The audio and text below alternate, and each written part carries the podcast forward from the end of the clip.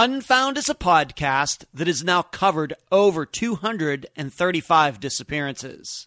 It has an interview based format and concentrates on the facts, not the theories. Today, and for the tenth time, I will take you back to the beginning, then right up to the present, as I cover recent updates on many of Unfound's cases. I'm Ed Dentzel, and this is Unfound.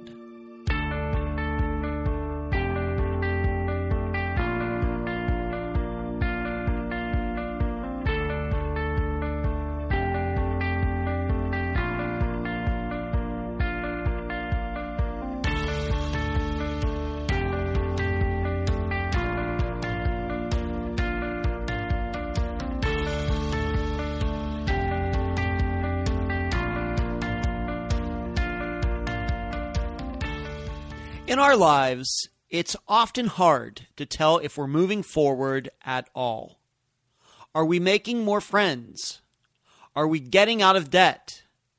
Will we ever retire? Me, I'm never going to retire. I love what I do. What makes this self assessment difficult is that as we age, things don't get easier. More aches and pains, more trips to the doctor, diagnoses of ailments and diseases that have no cures. And, as we all know, how we feel certainly affects how we view everything else in our lives. I'm bringing this all up because I want you to know that progress is being made with disappearance cases. Granted, it might be hard to measure right at this second. But between the education we do here at Unfound, what my friend Megan does at the Charley Project, making her website better and better year after year, John Lordan, who runs the best true crime channel, uh, besides our own, on YouTube, for a group like Adventures with Purpose, who specialize in the rare disappearances of people with their vehicles, bloggers like Heather Grotman and crime blogger 1983 and many others who take this work seriously, I want to assure you that progress is being made and it will continue in 2022. And now a summary of Unfound. This is brought to you by my friend Megan Linez's website, charleyproject.org, although I did not need it for this episode. Unfound was born out of the idea that the public should know as much as it can about missing persons cases. I, as the host, go about getting you all the facts I can by interviewing those people who are closest to the case, usually family members. However, we've also had bloggers, reporters, and private investigators on the program, but only two law enforcement officers. Why? Because the police usually don't want to tell me anything. And unlike many programs that splice in the host's questions and comments after, Unfound plays every interview as it was recorded, minus the mistakes. The interviews are played in this manner because I believe you, the listeners, need to be reassured that nothing is taken out of context and that you are listening to a conversation like any two people might have. The first call I ever made representing myself as the host of Unfound was to Mary Lyall, mother of Suzanne Lyall call happened sometime in late July 2016. I was at my parents' place in Pennsylvania. I can remember standing in their bedroom with the door shut for privacy when I made the call. That's a true story. She surely had no idea who I was, and at that point, I had no history of ever interviewing anybody. I can kind of rely on my extensive resume now. But at the time, I was just a guy on the other end of the phone line. I was very nervous. However, Mary couldn't have been friendlier. And I would say these days we talk about once every two months. And she has been very supportive of Unfound. I can't even begin to tell you. Sending several future guests my way. I hope to meet her in person sometime soon. That conversation was followed by a call to Patrick Marker, the guest for the Joshua Guimond episode, then Tim Wright for the Ben Charles Padilla episode. And before I knew it, Unfound had gained some momentum. Probably the next big thing that happened for Unfound that pushed it forward was a listener kind of becoming my right hand woman to find guests for the program. Emily, you've heard me mention her many times before, is responsible for finding probably half the guests you've heard on Unfound since May of 2017. Her passion and compassion make her excellent at what she does. She stays in contact with guests even after they've been on the program. Then, in December 2017, Unfound became linked with the Tribune Review in Pittsburgh.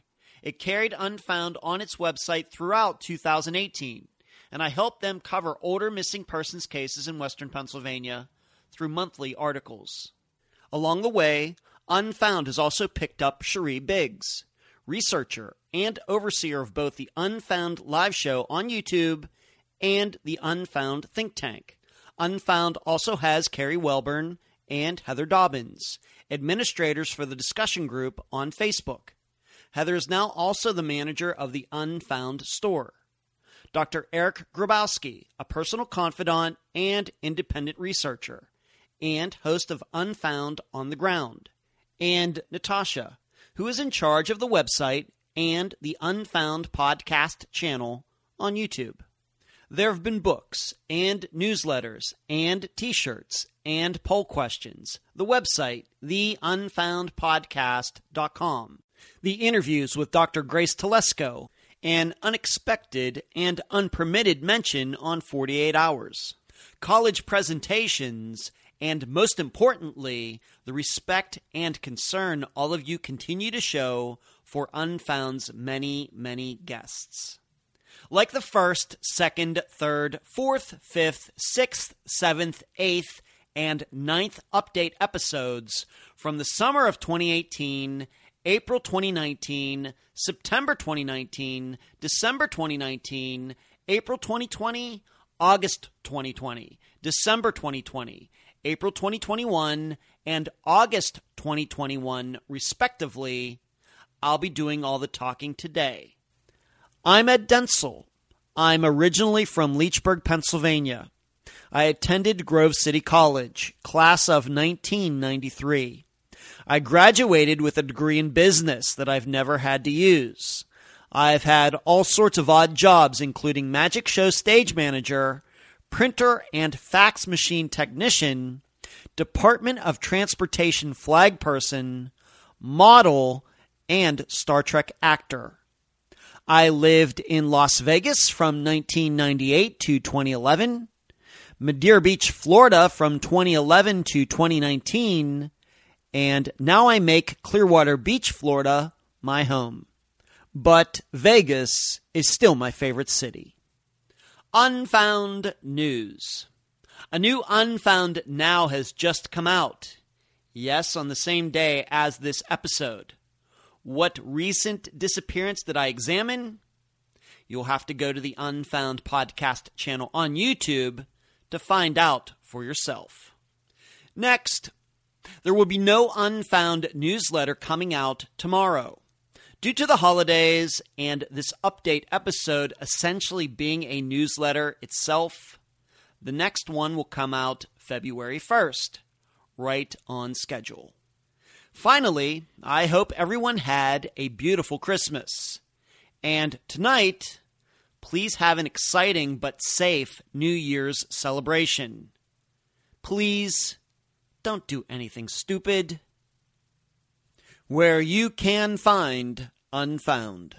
Unfound supports accounts on Podomatic, iTunes, Spotify, Twitter, Instagram, Facebook, Deezer, and YouTube. Speaking of YouTube, on Wednesday nights at 9 p.m. Eastern, please join us for the Unfound Live Show. All of you can talk with me, and I can answer your questions. Contribute to Unfound at patreon.com forward slash unfound podcast. You can also contribute at PayPal, paypal.me forward slash unfound podcast. I also need to give a huge shout out to all the people who have monetarily contributed using Super Chat during the live show on Wednesday nights. Thank you for watching and thank you for donating. The email address, unfoundpodcast at gmail.com. Merchandise, the books at amazon.com in both ebook and print form. Do not forget the reviews. Shirts at unfound-podcast.myshopify.com, or you can track down my assistant Heather in the Facebook group. Playing cards at makeplayingcards.com forward slash sell forward slash unfound podcast. The website, theunfoundpodcast.com. And please mention Unfound at all true crime websites and forums. Thank you. Okay, if this is your first time listening to an update episode, and that's always possible, people are finding Unfound for the first time all the time. The way this goes is I do not read from a script for these updates. What I do is I go through all of the disappearances that Unfound has covered, 200, 235 of them now. And I go and check uh, if there are any updates, any news. Uh, for example, you'll hear a couple stories about remains being found near where missing people went missing.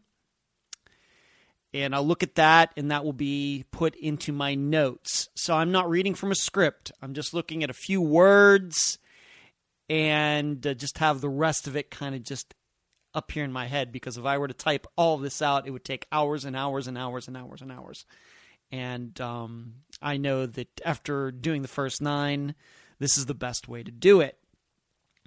Uh, a couple update episodes ago, I now include. I started including uh, the intro to each of those episodes for those of you who maybe forget exactly what the circumstances were for that particular disappearance. And I thought that was a really great suggestion a le- listener made to me earlier this year.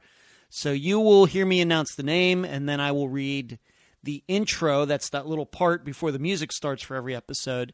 And then I will go into the update.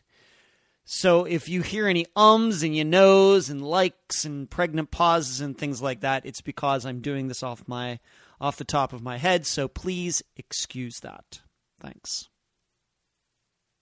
And I will be going in the order that the disappearance appeared on Unfound. So we'll be going back to September 2016 and working our way up to the end of 2021. First update Andrea Bowman. Andrea Michelle Bowman was an adopted 14 year old from Hamilton, Michigan. On March 11th, 1989, she allegedly stole money from her parents and headed out the door. She never came home, and despite police following up on many alleged sightings, she was never seen again. Anybody who has been listening to Unfound for any amount of time, even if it's maybe just a couple months, knows uh, what the uh, conclusion to this disappearance was. Uh, a couple years ago, Dennis Bowman, Andrea's adopted father, was charged with the murder of a woman in Virginia in 1980. And because of that, using DNA, by the way, and because of that, uh, police were able to get a search warrant for the Bowman property in Michigan. And while when they did that search, they found Andrea's remains buried on that property. And so the update is that just recently, just within, of course, all these re- updates are, I guess, you what you might say, recent since uh, the beginning of September of 2021. These updates only include that time frame up until the present of uh, December 31st, 2021. Dennis Bowman has chosen to plead guilty to murdering Andrea. I think it's second degree murder, and the sentencing will be in February. You should know, though, he also pled guilty in this murder of this woman in Virginia in 1980. So he's already in jail for that. As you would suspect, he is not a young man, and he's going to die in jail no matter what. So whatever sentence he gets for the murder of Andrea probably is um, I don't know how much it means. It's certainly symbolic. Certainly, it's good that we know what happened. We know that he killed Andrea. That's certainly good to know. But as far as him staying in jail, making sure he stays in jail, he's going to be staying in jail just for the other murder alone. Hey, it's Kaley Cuoco for Priceline. Ready to go to your happy place for a happy price? Well, why didn't you say so? Just download the Priceline app right now and save up to 60% on hotels. So whether it's Cousin Kevin's Kazoo concert in Kansas City, go Kevin, or Becky's Bachelorette Bash in Bermuda, you never have to miss a trip ever again. So download the Priceline app today. Your savings are waiting. Go to your happy place for a happy price. Go to your happy price, Priceline. It would have been interesting for there to be a trial. Of course, with any trial, there are risks, some technicality. If he somehow was found not guilty or, uh, a hung jury, of course, we'll be talking about a hung jury later in this episode, but there are al- always risks. But to hear the facts as the police think whatever they are, uh, the chance maybe of Dennis Bowman getting up on the stand, although maybe the odds of that in a trial would have been very, very low. It might have helped us as people who study disappearances to hear a little bit more about that. It might have helped us look at other teenager, child disappearances and ch- to get a better handle on them. Granted, on Unfound, we don't cover many disappearances like that, but still, it might have been from an educational point of view to be helpful. That's not going to happen. I'll get over it. I'm happy that uh, Kathy Turkanian, Andrea's Alexis's, that was the name that Kathy gave uh, her daughter when she was born, that uh, Alexis's mother uh, will get the, the justice she's been looking for uh, for about a little over 10 years now. She was right from the beginning. Dennis Bowman uh, did kill Andrea and did put her in the backyard exactly as Kathy told me when I interviewed her back in 2016, although we did not specifically talk about that during the interview. The big question still remains did Dennis's mother, Andrea's adoptive mother, know about all of this? She's not been charged with anything. It's hard to believe that she didn't suspect something at some time. But as of the publishing of this episode on December 31st of 2021, she has not been charged with anything. So that's the update. Uh, Dennis Bowman has pled guilty to murdering Andrea. He would be sentenced in February. And either way, he was not going to be getting out of jail before his life ended.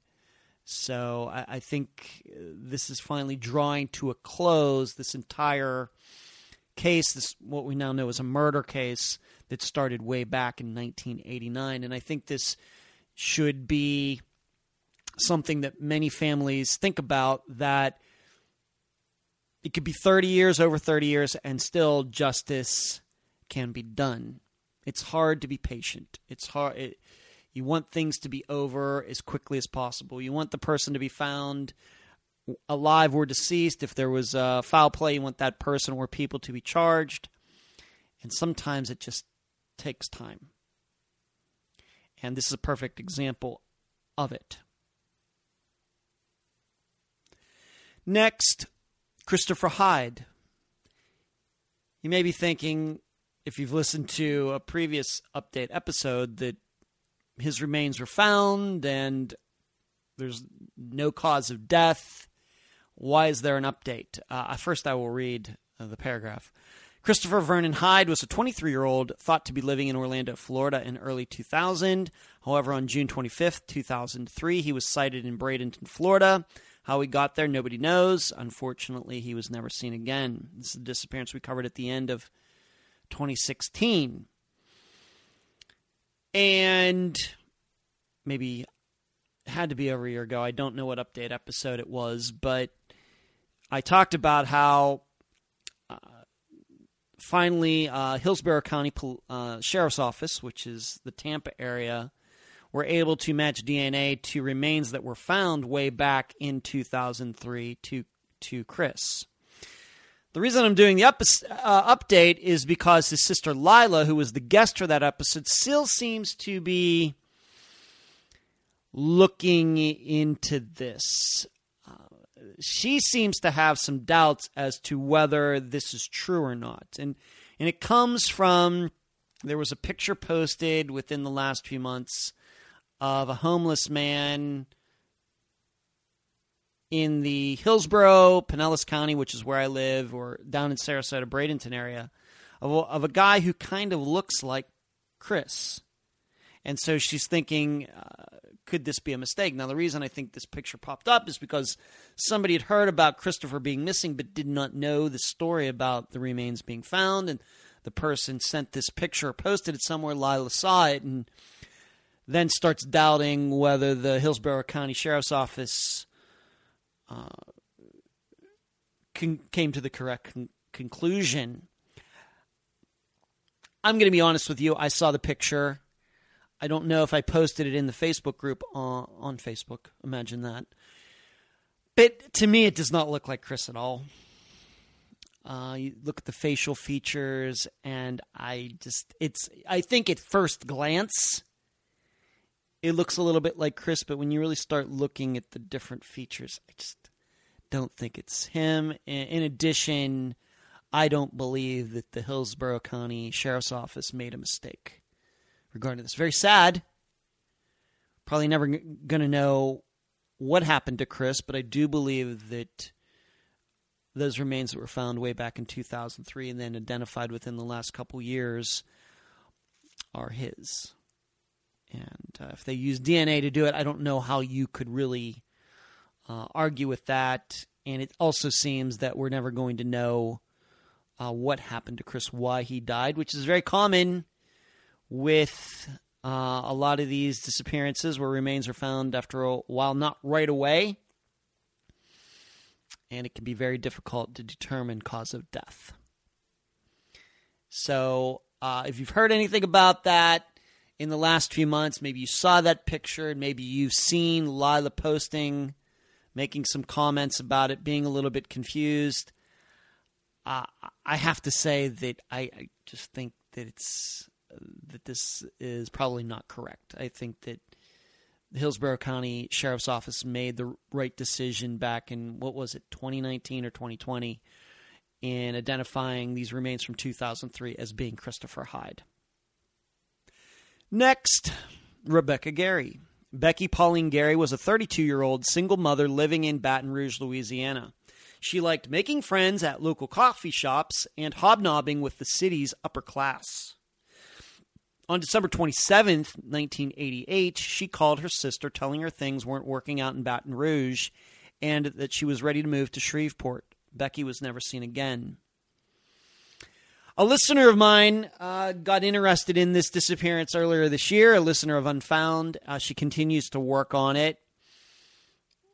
And I think in the last update episode, if not the one before that, I talked about how this listener had discovered that Becky was around this man and woman at the time who allegedly, right after Becky went missing in late 1988, so I'm recording this on December 28th, so almost exactly 33 years ago, can do the math, uh, plus a day, they left the Louisiana, I think, and and uh, left Louisiana and moved to Ohio shortly after this.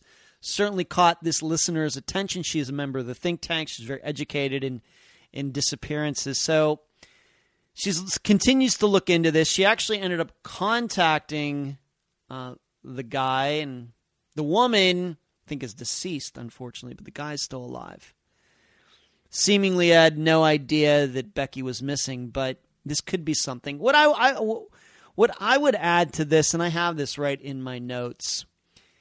If you go back and listen to that episode, it is certainly believable that there was some kind of foul play. Becky was uh, seemed to hang around a lot of different guys, and we've talked about that before. Uh, guys being in some woman's what I call orbit, and they're just looking to have a chance with her. One could get, if one guy finds out she's seeing somebody else, he gets ticked off.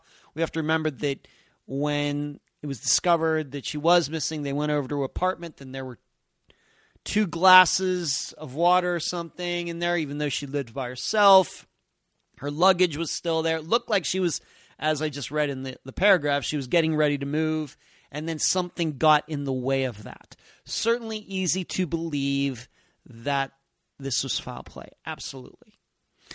What I would also, though, encourage you to think about is we have to remember the season in which this happened, the Christmas season, and being that we're in it right now. And even though it's the most, you know, Andy Williams said, the most wonderful time of the year, this is also one of the times of the year when people are most likely to commit suicide and be very depressed if they are separated from family and friends and they wish their lives were going a different way. And for all maybe reasons that make a lot of sense and then a lot of reasons that don't make a sense at all, at least to people viewing that person. So I think we also have to keep that in mind. We cannot discount the idea, I think, at this point, even 33 years later, that could it be that she was very depressed? Holiday season, not being around her family. Yes, she was going to see the family, but this was after Christmas, and she she didn't make it there in time. And was there some depression going on, mania going on, panic attack, guilt? Still have to be open to that 33 years later. Now, that, of course, that would not be something if she disappeared in May then maybe that wouldn't be a topic we would consider given the facts. But given that it was this holiday season, and all of you know uh, about this uh, a paradox, I guess you might say, the most wonderful time of the year, but it's also a time when people are more likely to get depressed feel guilty about whatever. Just got to keep that in mind, I think, in regards to Becky Gary's disappearance. Next, disappearance Eric Franks. Eric Lee Franks was a 38 year old from Saginaw, Michigan. He loved children and communicating with his friends on social media. On March, on March 21st, 2011, according to the mother of Eric's biological daughter, she saw him drive away from her house. However, no one noticed he was missing for six months. He was never seen again. Remember, over a year ago, that his car was found what I would call miraculously. And then earlier this year, finally, now why do they wait to do these things? I don't know. But we finally uh, got to watch some video or hear some audio. It was in uh, the local news up in uh, in in in Michigan and elsewhere about the interview that was done with Eric's ex girlfriend Kendra, who is now deceased, and her uh, husband John. And we now know that Kendra lied during that interview. Of course, the tough part is that, and reason I'm doing an update on it is that we can have all of these things happen. This is a disappearance that is going to be 11 years old in three months. And the car is found, and these audio tapes are released, and we know that at least Kendra was lying, and John was also talked to, and claimed total ignorance on the whole thing, and still, this disappearance is unsolved. The car found, Eric not found. So, and that house where the car was for all that time has been searched uh, last year into this year, nothing found. This just shows you, and the re- once again, the reason I'm doing this update is because this just shows you how very you can go a long time, nothing going on with a disappearance, then something suddenly big, huge happens, and then it can go back to being as quiet as ever just as quickly. Uh, I, I, guess you might com- um, compare it to like flying. Pilots talk about flying. Hours of uh, nothing happened eh, happening, accentuated by seconds of sheer terror. And so this is the way it is with disappearances, although I might not use the word terror, but seconds or days, if not weeks, of excitement something's going some, this is going to get solved and then all of a sudden it goes back to completely silent again.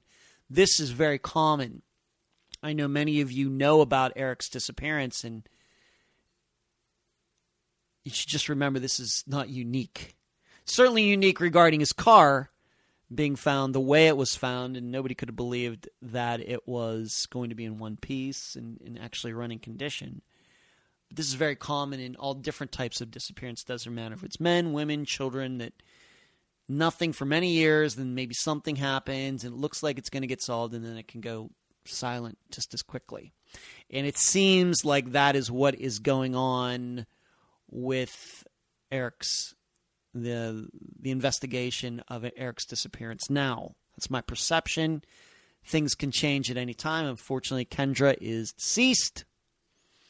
John's still out there, but to my knowledge, he's still walking around a free man. So what has gone on over the last year has not changed John's, uh, Kendra's husband's uh, status at all. Next disappearance Brandon Williams. Brandon Williams, Haas to his family, was a 33 year old from Ephraim, Utah. He had lived in such wide ranging places as the Hamptons and California.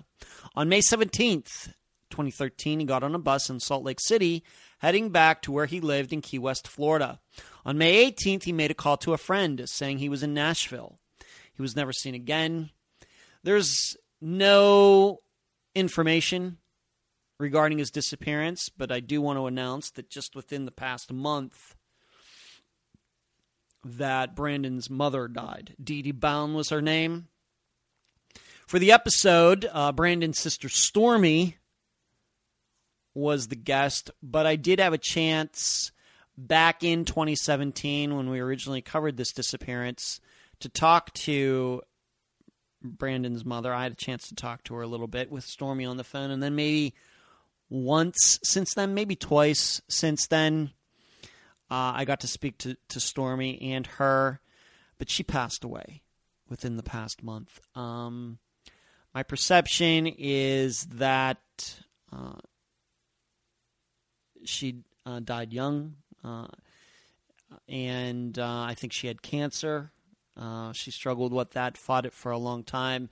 Many of you I know uh, follow Stormy or friends with Stormy, Brandon's sister, you know that she had her health struggles with cancer a couple years ago, and she's very fortunate um, to have recovered from that and still be around. Uh, you know, we're all very, of course, happy about that. But um, cancer got Dee Dee about a month ago. And as I say every time, and I'll be talking about uh, another death later in this update episode, these hit me every time. Even though I didn't know Dee Dee as well as Stormy, and I didn't know Dee Dee as well as, of course, all the other guests who have been on Found. Dee Dee technically wasn't a guest, but it hits me hard every time.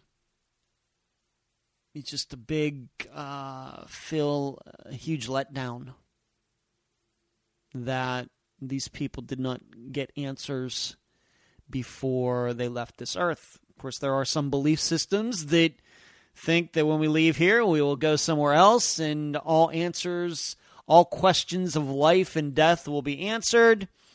And then, of course, we know other belief systems where once we die, there's nothing. So that's so I, I'm not here to do religion, but I still think it's best that we try to find these answers while we're still all here in the material world no matter what our belief system is, because there's no guarantees, of course. We are all fallible when it comes to our faiths and beliefs and things. So I just worry about trying to find answers here in the material world, and so that's why I think I always feel like that. That um, just could not get those answers before Dee Dee left this earth. Brandon's, I will admit, man, one of the one of the tougher ones to really try to get a handle on. Given that he was traveling across the United States, he was going by Greyhound, and he did have a, uh, an addiction that he was struggling with. And the belief is that he was in Nashville when he went missing, but early on in his disappearance, there was a belief maybe he disappeared in Atlanta. So very, very difficult. And then I can tell you, since this episode came out in 2017, there are people who believe that maybe he really did make it back to Key West and something happened there.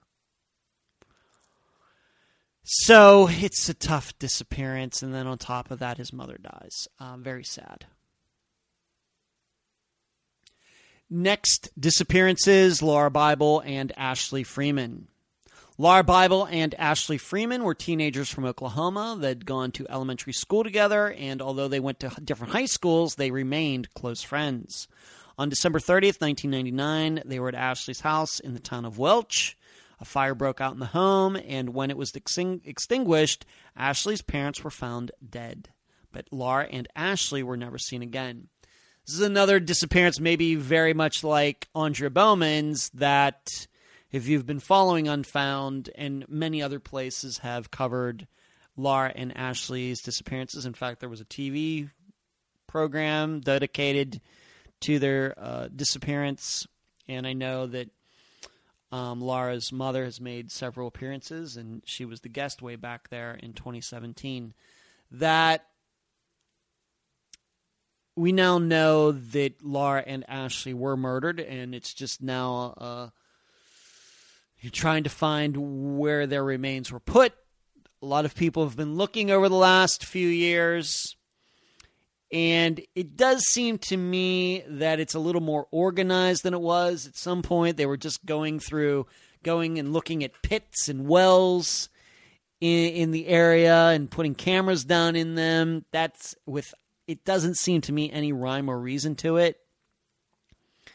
But much more recently, they've started looking at these uh, three men who were responsible for it. And uh, of course, two of them died before they could be brought to justice. So they've been looking at where these men were living at the time, their properties. And I get the idea, at least in one of these situations, like the house or trailer or whatever it was isn't even there anymore. So they've been doing some of that, looking at these properties, which seems to me like uh, much more logical than just randomly going around and looking into caves. Are there caves in Oklahoma? Looking down into wells, and I and I know the people who continue to care um, about Lauria, their fr- friends and family the people closest to Lauren Ashley uh, are very desperate. I still think, though, that any search has to be done in a very uh, logical manner. Does it make sense? I think that's what you always have to ask yourself when you're planning to do a search. It's great to get volunteers, and I'll bring my camera, and I'll bring my ATV, and I'll bring my drone, and we'll go out that's all great, but you got to have a plan, and it and it has to be go right from what you think you know about the disappearance. And what you know if it is a murder and you have an, an idea who might have done it where does that take you? In contrast to well we know that there's these pits out somewhere and let's just go take a look. The odds of that happening are so so low. We know it happens but you also have to figure into it that people who volunteer they can get burnout too. You know, going out, not finding anything, not finding anything, not finding anything. So it's always good to have a plan that makes logical sense. And it does seem to me much more recently that um, it does seem more logical taking a look at these properties. And it, if if nothing else, it makes a lot of sense because we know that uh, for example, Andrew, Andrea Bowman found on her parents' property. Zoe Campos, we'll talk about here in a moment, um, found on Carlos Rodriguez's property. And there are many, many, many other examples, even if we want to go to serial killers. John Wayne Gacy killed all those young men and was putting them in the crawl space under his house. So it, it makes a lot of sense to start looking at the killer's own property and places uh, where they lived, places they had access to, places they like to go hang out, whether it's hunting, fishing, anything like that out in nature. Next, kind of an update Ashley Kohler. Maybe some of you have not had a chance to listen to last week's episode yet. I would not be surprised given that I would not be surprised given that uh, it is the holiday time. You have other things to do. I totally respect that. You should be spending this time with your friends and family. This time's uh, very important, very special. And the episode will be there when you're ready, as will all the episodes when you're ready. Uh, that's what I always tell the guests uh, that when they appear on the program and I upload it, that episode uh, will be on the internet forever as long as the internet exists.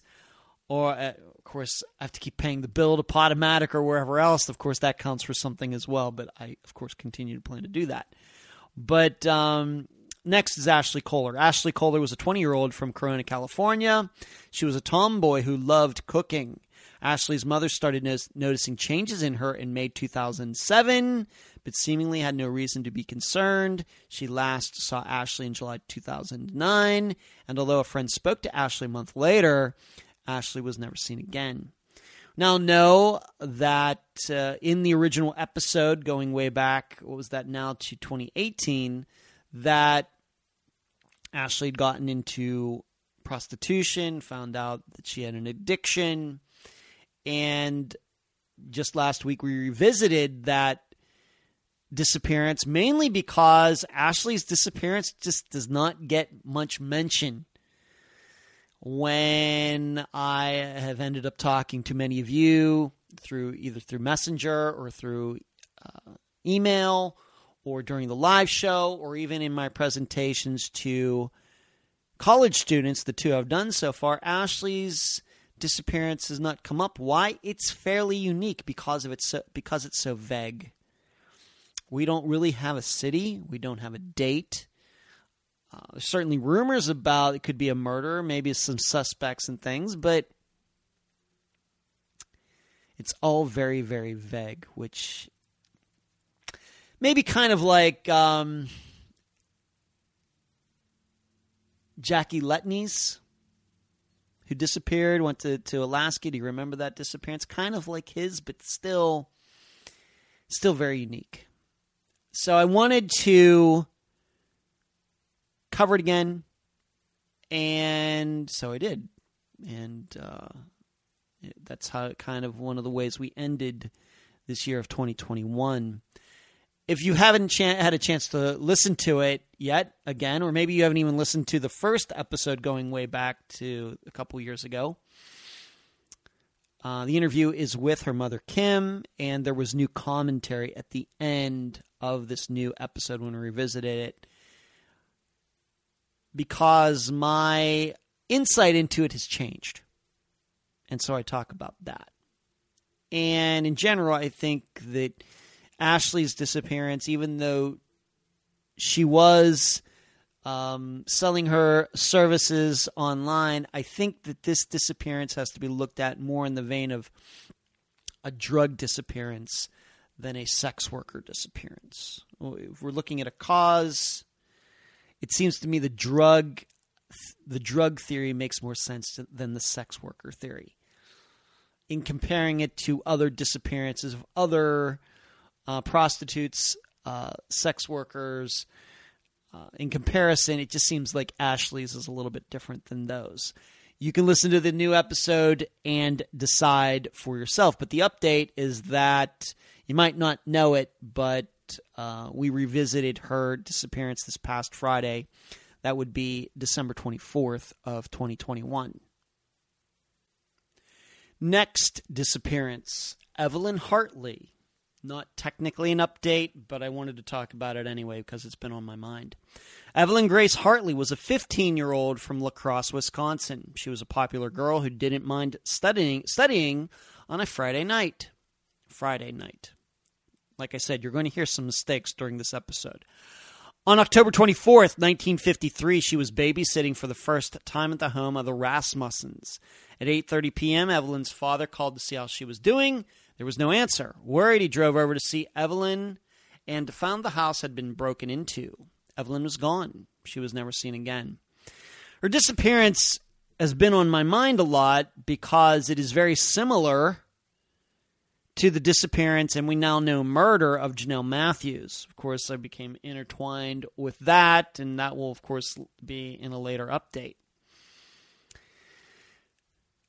And given that I've been thinking so much about it, if you're wondering, well, how are they similar? If you're not that that that familiar with both of them, in, both situations, we had uh, teenagers. Of course, Jonelle was just 12, Evelyn was 15, who were home by themselves. Evelyn was technically not home alone. She was babysitting a, a toddler, know, six months old or something, but essentially home by herself. And when people came home, like it just read in this paragraph, the teenager isn't there, and we're still wondering about what happened. And the question will always be in both of these disappearances, we now know murder for Jonelle Matthews, is that were Evelyn and Jonelle the targets somebody knew in each in each of these people knew that they were home by themselves and did something to them. Or was this a question of uh, a robber a burglar showed up thinking nobody was home goes in and oh there's evelyn. Oh there's Jonelle. And this burglar had or burglars had to do something on the fly because these teenagers these girls saw the face of the guy or men, and just take for granted it was men, and had to take these girls with them. Still not sure. Maybe even in both of them, and once again, we'll get to Jonelle's uh, murder here in a bit. So Evelyn's disappearance continues to be on my mind. We have to realize we're now this disappearance is now 68 years old. Over 68 years. And I'm sure when it happened back in October 1953 that nobody could have guessed that it would go unsolved this long. You remember that my uh, friend, my blogger Anthony, uh, was the guest for this episode, did a lot of great work on it. A lot of uh, news articles written about Evelyn's disappearance over the years, a lot of pictures and maps and diagrams and everything, but still her disappearance is unsolved. And just don't know what to make of it. So it's been on my mind because of what I've been in, it was involved with in, in October. And uh, maybe you'll be thinking about it too. Uh, maybe taking another look at it, maybe going back and listening to that episode and trying to decide for yourself once again was Evelyn targeted or was this a burglary gone bad? The next disappearance, and we actually could include Brian Sullivan's disappearance in this as well, is Dominic Holly Grisham. Dominic Tyshawn Holly Grisham was a 16 year old from Rochester, New York. He was the second oldest son and an excellent athlete. On Saturday, February 12th, 2009, his hockey team won their championship.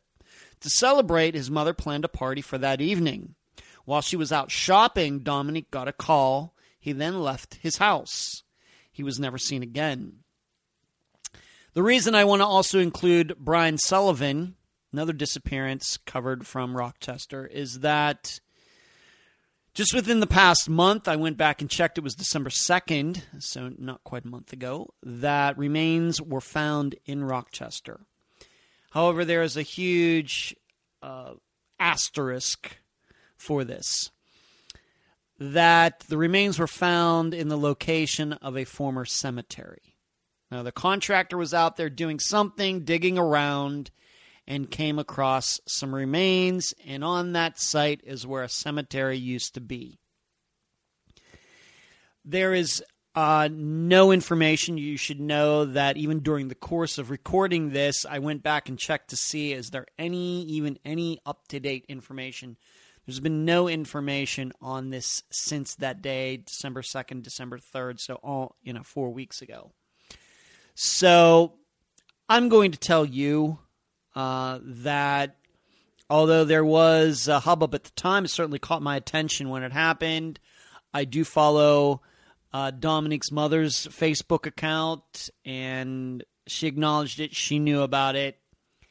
Given the circumstances, and given that this is uh, where a, a cemetery used to be, I'm inclined to believe that these remains are just of someone whose remains were not taken away when the cemetery was moved. This is common. What I don't know is how old was this cemetery? When did it get moved? How long ago? We have to remember this is New York. And there have been people living in New York even while in the in the state of New York, not the state, but the land of New York, well before the United States was ever established.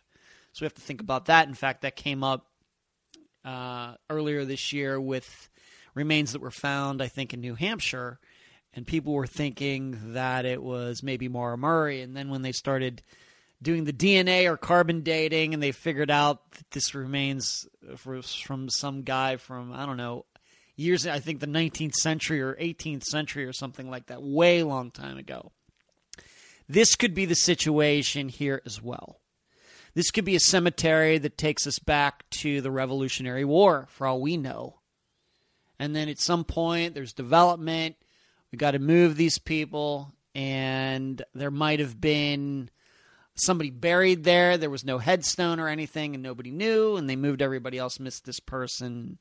This is how these things happen. I I don't know what to think. I, I, I don't know whether I'm supposed to say, well, I hope it is Dominic. Am I supposed to say that? Am I supposed to say that I hope it's Brian? I, I really don't know where to go on that. All I can tell you is my experience tells me after five plus years is that I'm guessing the remains found were not from somebody who is missing but somebody who died and was buried there and then did not get taken away when the cemetery was moved. That is where I stand right now as I record this on December 28th. But what do I like to say? As facts change, theories change. Now, if they determine that it's not that, that it's somebody very, very recently and it was buried, the remains were buried there recently, and then, of course, everything changes. But at this point, I'm just going to say the remains of a, a deceased person uh, who was in that cemetery did not get moved.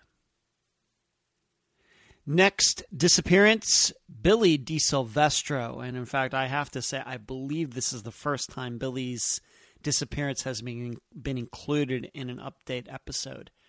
Pretty, pretty sure. William Francis DiSilvestro IV, Billy to those who loved him most, was a 28 year old from Hamilton, Ohio. He loved tattoos and talking about God. On February 7th, 2011, he got a ride to a friend's home, one he hadn't seen in quite a while. The friend claims they partied, then he went to bed. When he woke up, Billy was gone. He was never seen again. The update is not long after the last update episode came out at the end of August of 2021. There was a search done in Ross Township, which is near Hamilton, Ohio. And I'm just going to read you a story uh, published at the time. And this comes from, where is this from? This is from ABC6onyourside.com. Uh, this came out, this article was published on September 28th of 2021, so three months ago. A tip in a decade old missing persons case led to the search of a barn off Hine Road in Ross Township. But that tip came up empty in finding any remains of 28 year old Billy DiSilvestro, who disappeared in February of 2011. The tipster claimed Silvestro's remains were inside the barn, and police did confirm there are signs the barn floor had been dug up before. Uh, Silvestro's mom said the hope for closure a tip like this brings is nothing compared to the disappointment of another piece of information that falls short. It just don't get no easier pain like this. There's no grieving. You are just stuck, said Debbie Estes, DiSilvestro's mother, and Debbie was the guest for the Unfound episode. Estes is stuck somewhere between hope and grief. She still has no answers after her son vanished 10 and a half years ago. On Tuesday, she prepared to grieve as authorities dug eight feet deep in the barn for DiSilvestro's remains. It's a horrible way to live to not know where your kid is, said Estes. The tip came from a squatter that was staying in the barn. The original owner of the property has passed away. The tipster claimed that three other squatters pointed a gun at him and tried to remove a body a body he believes to be DiSilvestro's. Apparently, there was a 24 hour gap from when they called us and when this actually took place. There was a lot of time to obviously cover things up, remove property, evidence, and whatever it is, said Ross Township Police Chief Burt Roberts. Authorities did not find any remains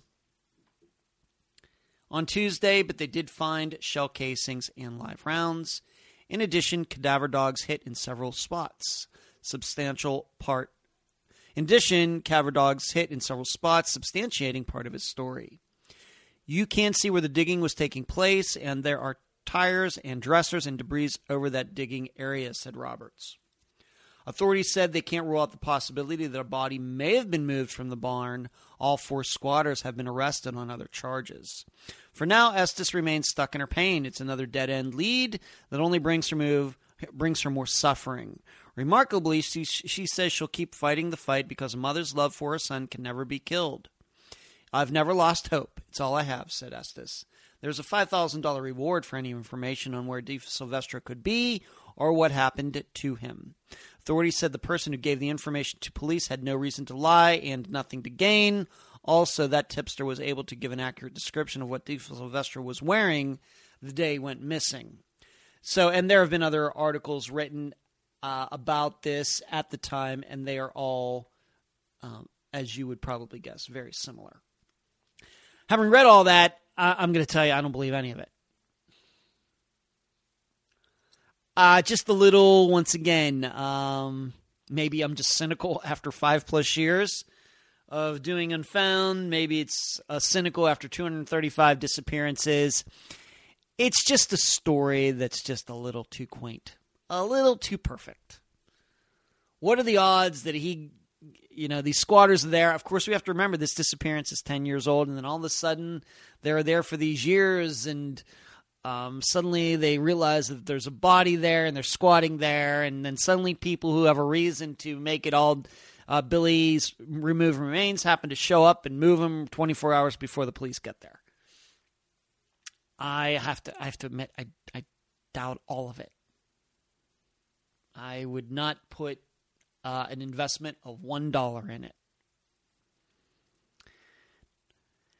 Seems to me, uh, granted, um, a lot more experience now than when I had his mother, uh, Billy's mother, on the program.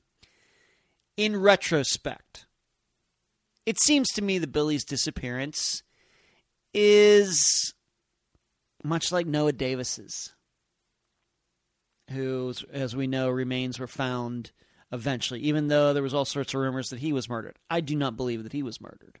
I didn't, the, even when I covered the disappearance, despite all the rumors being out there. I think I ended up being proven right on that. With Billy, it's kind of the same thing. I, of course, hope that he's still alive. The odds of that probably are Powerball odds.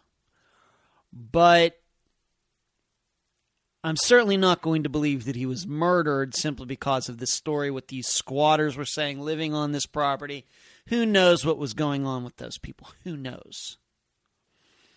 This seems to me a, to be a situation where it's perfectly believable that Billy was over at this friend's house and they were getting high, and it did happen that the friend went to bed and Billy who knows what was going through his mind? Was he hallucinating? Did he have a panic attack, some sort of mania, whatever? And he took off and overdosed somewhere in the woods, and he just hasn't been found yet. This is common. Um, just as if you, even though we haven't covered the disappearance, we didn't. We almost did.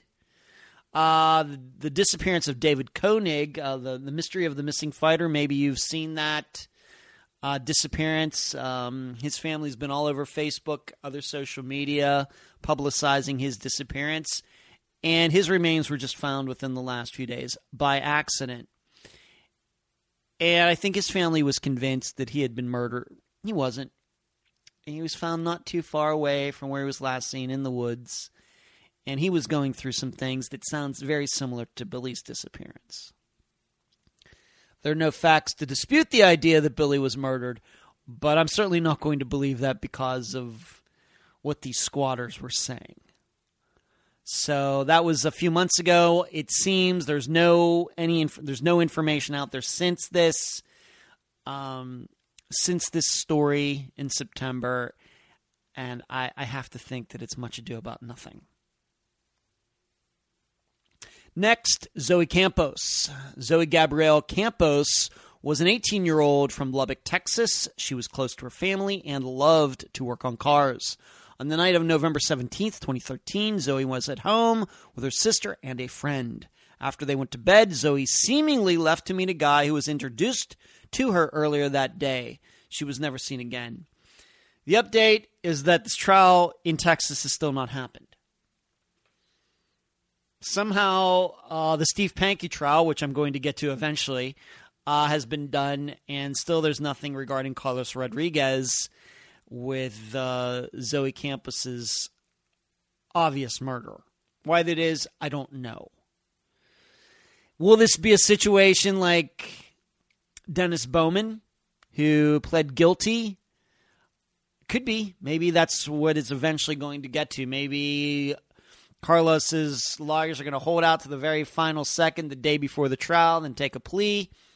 Just don't know. That wouldn't surprise me.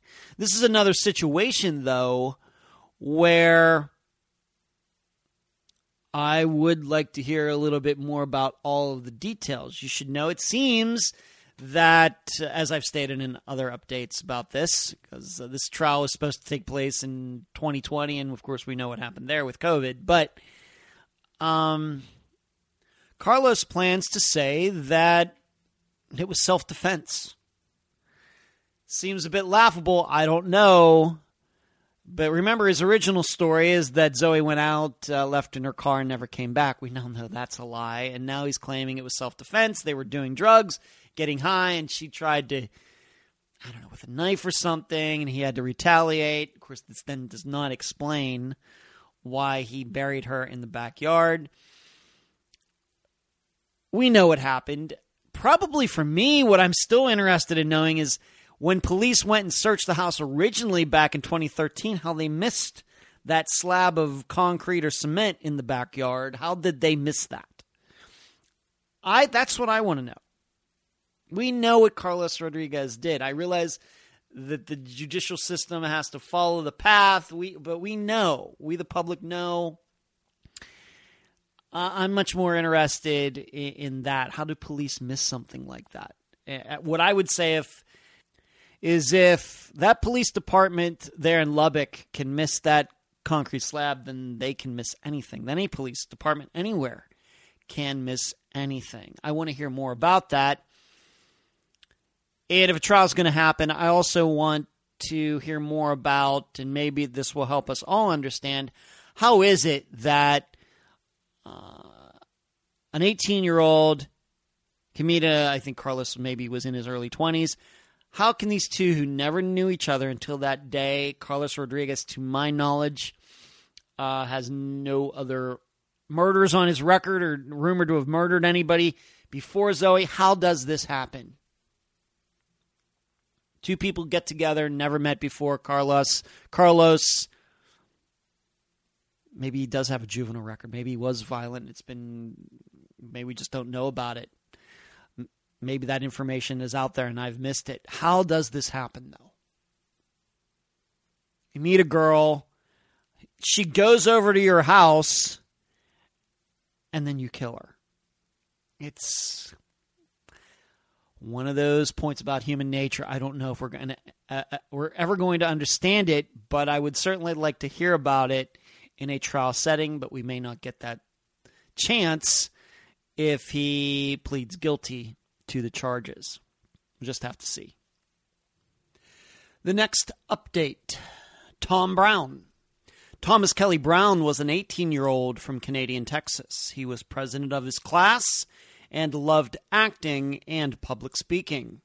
On the night of November 23rd, 2016, Thomas was on his way home after hanging out with friends. He stopped to get gas in his Dodge Durango. He was never seen again.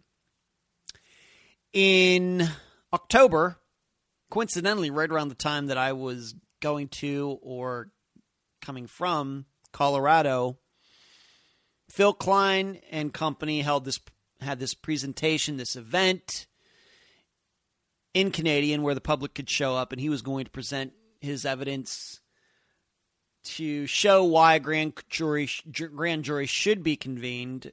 Why? Because he believes there are enough facts to prove facts to prove that Tom was murdered. I don't think uh, this presentation went very well.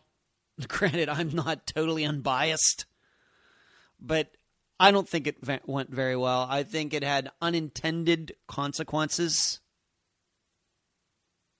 I don't think anybody watched it who was like maybe on the fence and then afterwards said, "Oh yeah, I, I do think that Tom was murdered."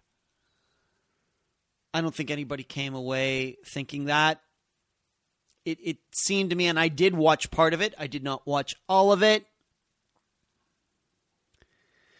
The part that I stopped at was when I started viewing Phil Klein much like I view Steve Pankey. And what I mean by that is, being that I'm now so familiar with the murder of Jonelle Matthews, I'm, I'm as familiar with that case as any disappearance we've covered on Unfound because of how I've been involved with it. Well, Steve, in his interview with me and his interview with other people over the years, tried to make the point or he did didn't try to, he did. He made the point that he believed that the Greeley Police Department always knew where Jonelle Matthews was buried. He stated that in the interview that I did with him, the interview that played in his trial back in October, it was played in court. I was there. They let it play all three plus hours, and he said that in the interview. And we're going to be getting to Jonelle's going to get her own update here in a bit.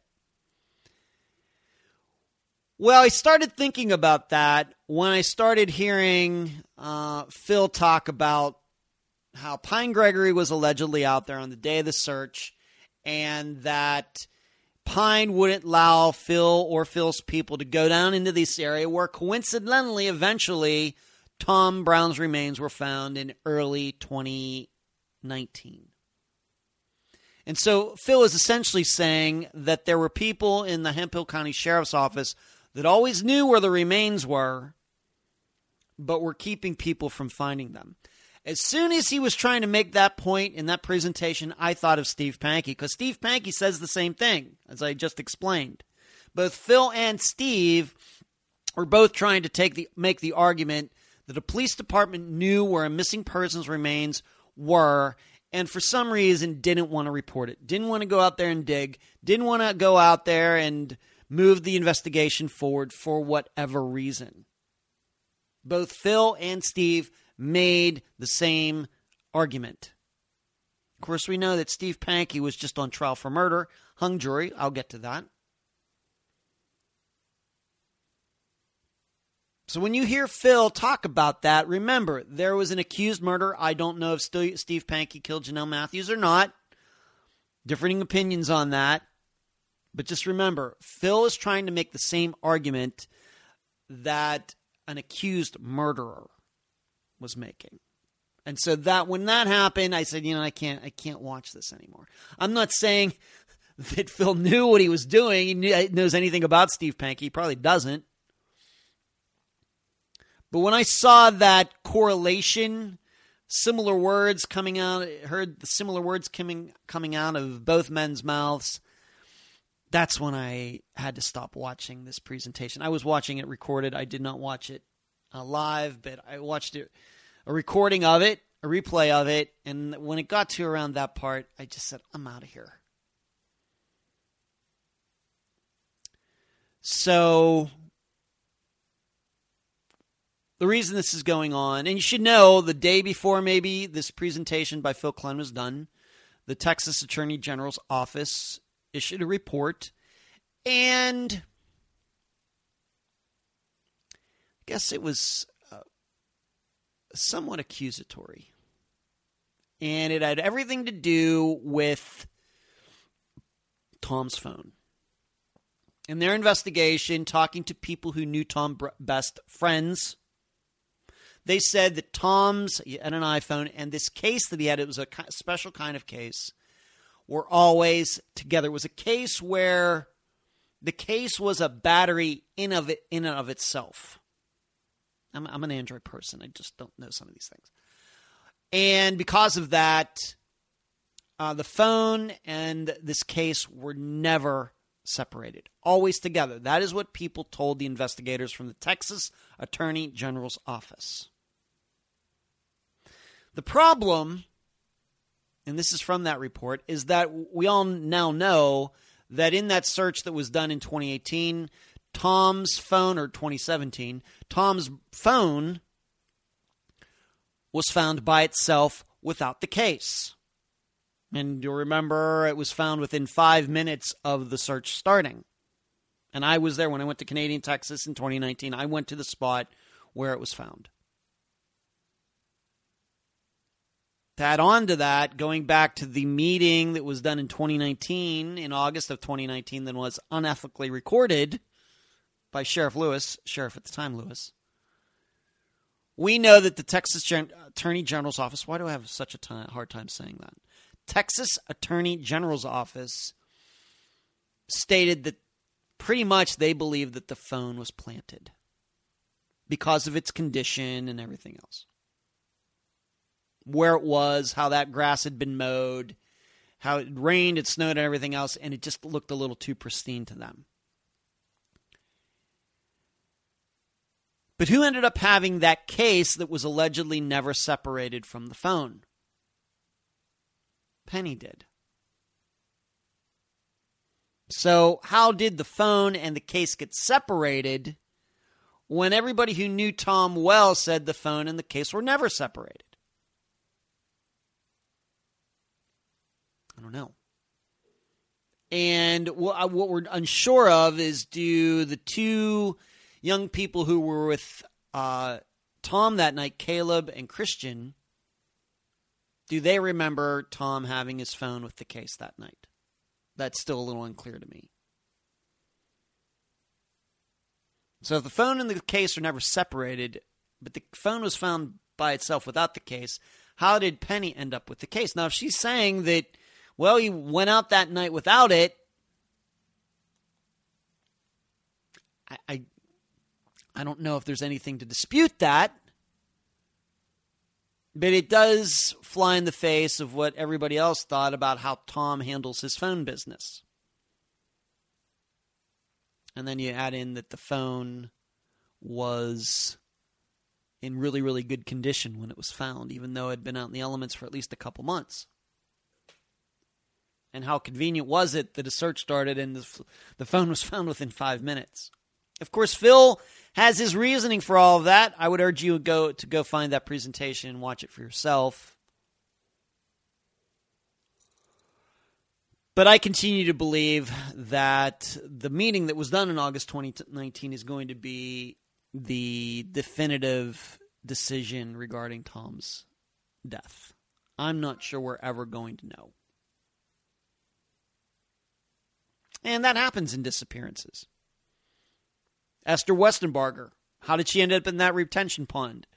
Drinking and driving, heart attack, fell asleep at the wheel. We're never going to know. Chris Turner's remains were found in the desert outside Las Vegas. Was he murdered? Suicide? Something? I'm not sure we're ever going to know, even though there's a belief that he was murdered. His mother certainly believes that. This often happens in disappearances when remains aren't found for a year and a half not quite a year and a half. Was it two and a half years? Two and a half years. Yeah, 2016 to 2019. A little over two years that the remains weren't found. These things are common. It's just kind of a spotlight on it. It's kind of getting everybody's attention. Why? Because Tom Brown's disappearance is now so well known. But what I want all of you to realize is that it is very common when people go missing and their remains are found not within the next week, but a year down the road, 5, 10, 20 years down the road, most of the time a cause of death can never be proven, even if you have reason to believe that a person was murdered. Now, what was the difference in Jonelle Matthews's case? Well, I'll get to that in that update.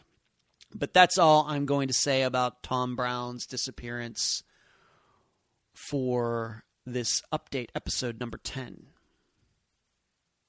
Next, Kimberly Raymer. Kimberly Lauren Raymer was a 17 year old from Opp, Alabama. She was a popular girl and was getting ready for her senior year of high school. On August 15th, 1997, she went to her boyfriend's house but made sure to be home by 11:30, her curfew. After 36 hours of not seeing her, Kimberly's father discovered her bedroom had been ransacked. She was never seen again. If you remember, this past summer there was a grand jury convened, kind of seemingly out of nowhere. I, I don't know if Kimberly's family saw that coming or not.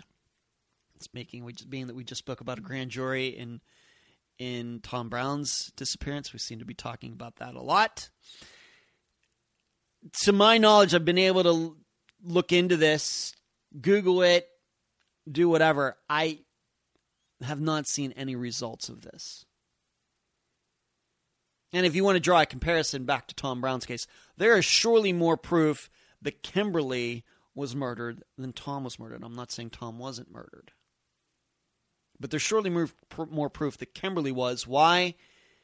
Given the condition of her bedroom when her father uh, came home.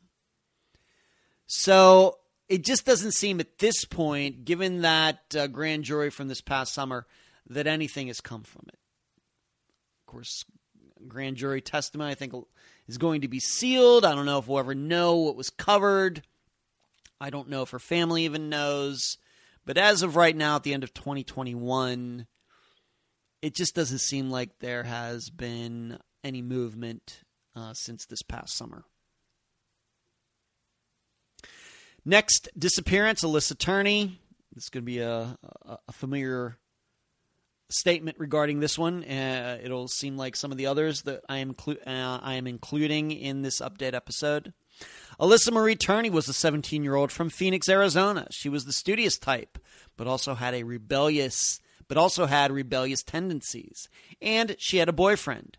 On May 17th, 2001, she was taken out of school early by her stepfather. He took her to lunch, then home. Then he went out to run some errands. When he came back to the house, Alyssa was gone. She was never seen again. Um, Michael Turney has been charged with Alyssa's murder. I have not heard one word about when that's going to go to trial. I know that Alyssa's sister keeps everybody updated, but and I try to stay updated as well. I don't know if this trial is going to happen in 2022 or not. From what I can tell, it seems like a very, very, very circumstantial case. Now, don't get me wrong, I do believe that Michael did something to her. But according to what I know about all the circumstances, I don't know how they would prove that in court. It may just be that the jury just decides, yeah, he did it, just because they don't have any other choice. It's always possible. But I have to admit, even going back to when Michael was charged, I was surprised. And I continue to be surprised. So it just doesn't seem there's much movement. If there is a court date or something, that's news to me. But I guess if there's going to be a trial, you'd think it's going to happen in 2022. Next update Megan Lancaster. Megan Nicole Lancaster was a 25 year old from Portsmouth, Ohio. She was a mother and high school athlete. On April 3rd, 2013, Megan had gone shopping with her mother, but then went off by herself. A little later, she called to say she'd be home shortly. Megan never arrived. Her car was found a couple days later. She was never seen again. Um, we have a very sad update regarding her case, and then we just have a regular kind of update. The first sad update is that the guest for that episode, Katie Lancaster, um, Megan's sister in law. So Katie was married to Megan's brother. Katie died a couple months ago. I think she is the fifth unfound guest to pass away. Um, we would include in there Jessica Curtis, Tyler Stice's sister, Kimberly Norwood's mother, uh, Je- Jennifer Wilkerson's mother, Vicky, Donna Jean Cap, Dorian Myers' sister, and now we have Katie Lancaster. Uh, cause of death. I don't know if I really want to get into that, but um, Katie is not with us. Uh, my understanding is that although I, did, I spoke to Katie once in a while, but it had been a little while before uh, since I'd spoken to her before she died. I understand she was going through a lot of hard things in her own personal life with her marriage. And uh, it was just a complete, complete shock when I found out about it. Because I believe that Katie was still in her 30s. So, um, not sure who's going to take up the mantle, who's going to now take over the reins, keeping Megan's uh, disappearance out there. Make sure people don't forget about it. Uh, Katie did a lot. She was quoted in all the articles. Any article you're going to find regarding Megan's disappearance, Katie is quoted in it. You know uh, if you go back and listen to that episode, you'll hear about all the things that she has had done, getting in trouble, confronting the chief of police in, in Portsmouth, Ohio, getting put in jail for doing so. Uh, and she's no longer with us, and she leaves uh, behind uh, several children. It's very sad. On top of that, uh, so the next bit of news is then not long after that, maybe a month later, Mike Moran died. He was a prominent topic in the interview that I did with Katie for Megan's disappearance a few years ago. Mike, uh, sometime last year, had been charged with a, a, variety of crimes, none of them having to do with Megan's disappearance, but sex trafficking and other uh, charges. And he's died. Uh, I think anybody who ever saw a recent picture of him knew uh, could tell that he was not in the picture of health. He was an older guy anyway, but uh, he just did not look good at all. Didn't seem to have taken care of himself over the years. And he was in uh, in custody w- awaiting trial when he died uh, from a variety of ailments that they listed. All sort of things you would think I maybe heart problems, lung problems, uh, maybe he had diabetes, all the these types of things that we know are very difficult. And uh, so he has now passed away. Just not sure what's going to happen with his trial. I, once again, it's like what I talked about in, for example, Dennis Bowman pleading guilty. With these trials, you hope to learn something that you don't know that might help you with that disappearance. Who knows what Mike would have said or what his attorney would have said or some witness would have said that might have give us, given us a better idea of what could have happened to Megan. Now, you should know I'm not inclined to believe that Mike Moran had anything to do with Megan's disappearance, but you never know. Never know what could come out in a trial that might uh, cause us to look at Megan's disappearance, maybe even in a different light. I, we're not going to be able to do that now.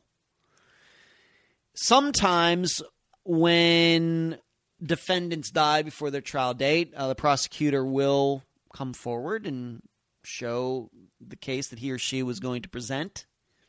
That has not been done yet. So maybe it's because there's other people that still have yet to go on trial. They may use that evidence against somebody else, or they just not feel like doing it. I don't know. But so Katie Lancaster passed away, and more recently, Mike Moran passed away. And that is the update for Megan Lancaster's disappearance. Next update I think this is a fir- this is a first. Barbara Frame.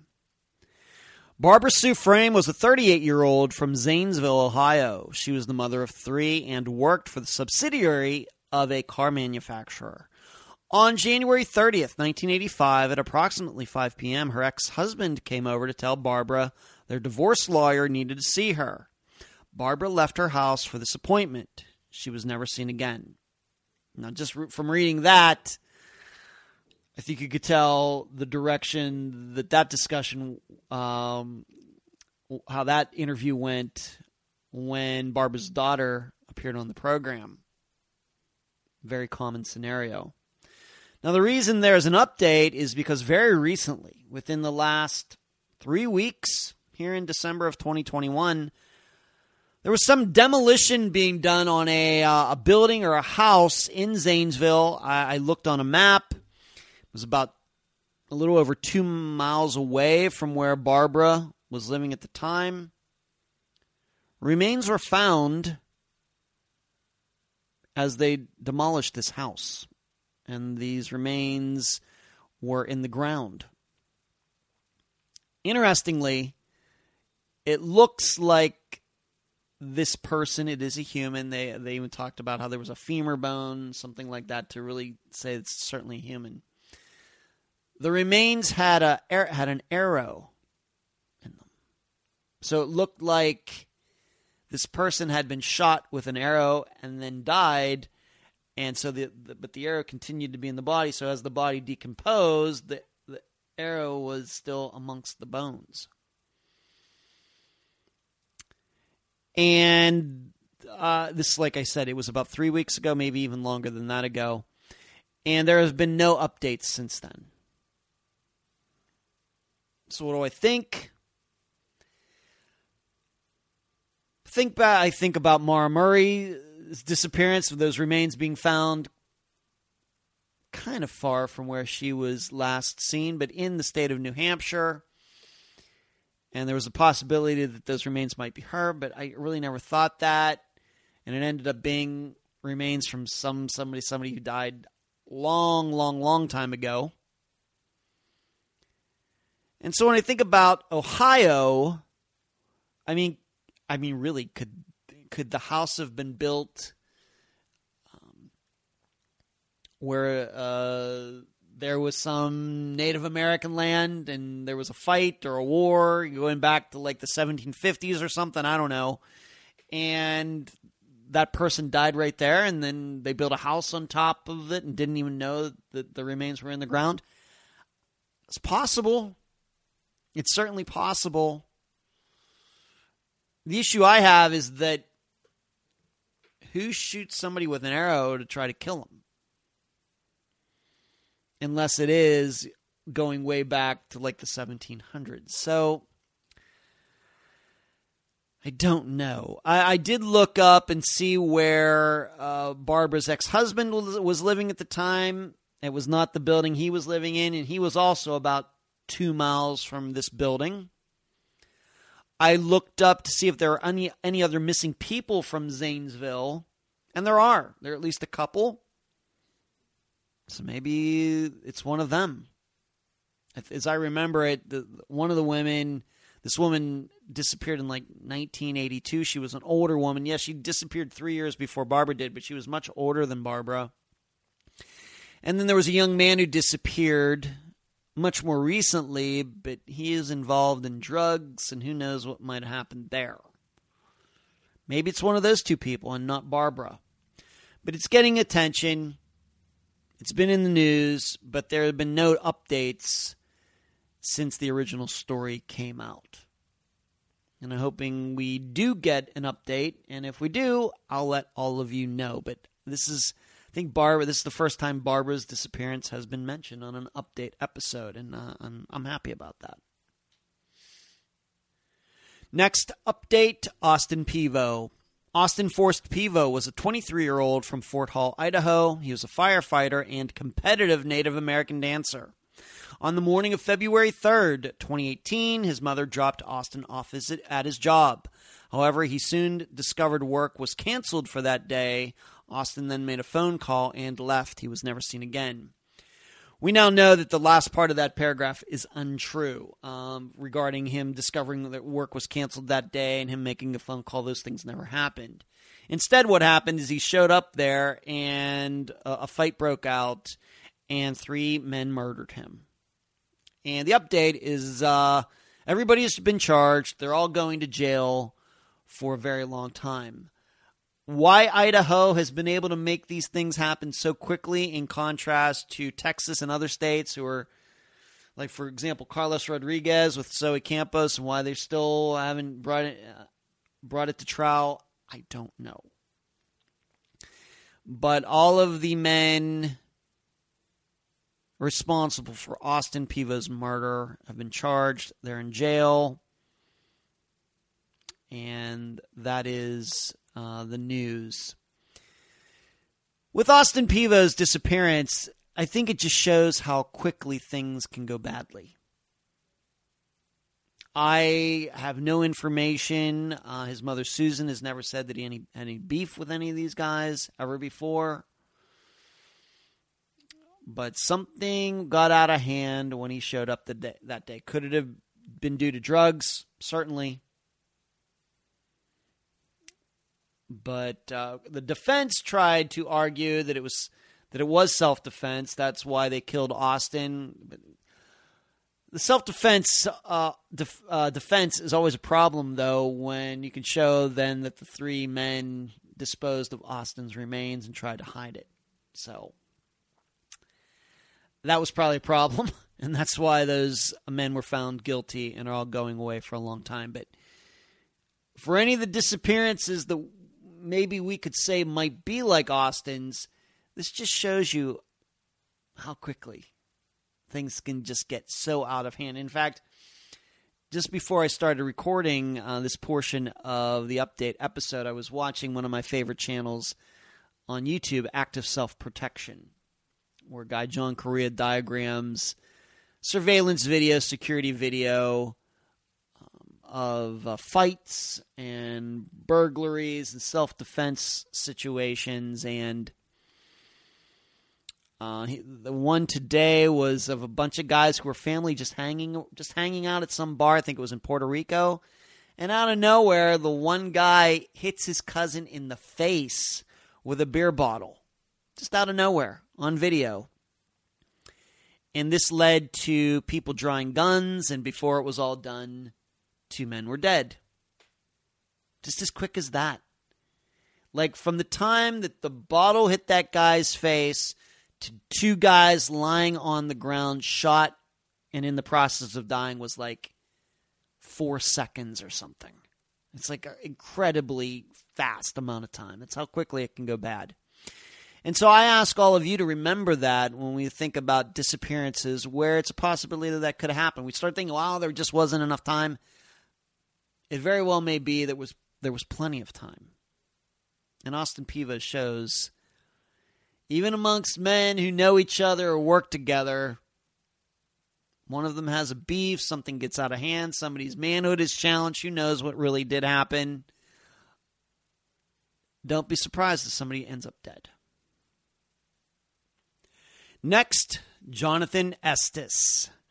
Jonathan Paul Estes was a 35 year old father of two from Bogue Chitto, Mississippi. He worked in construction and was active in his church.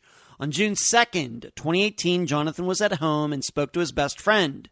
Jonathan then said he was going outside to see why the police were going up and down his road. He was never seen again.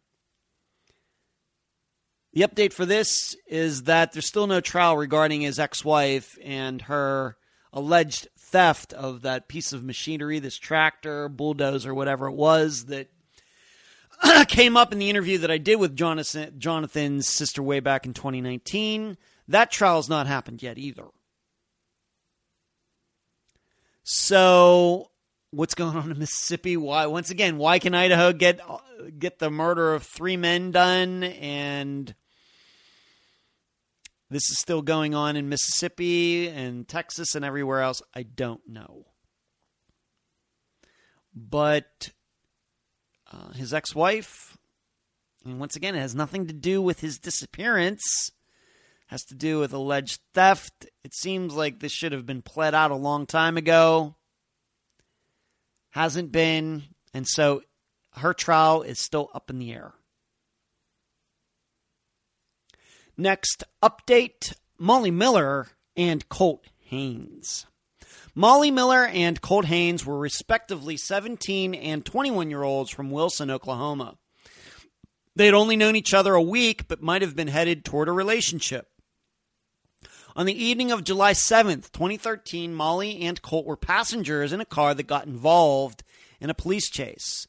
The vehicle got ditched, and the driver made it back to his house the next morning, while Molly and Colt seemingly got lost, trying to call friends to pick them up.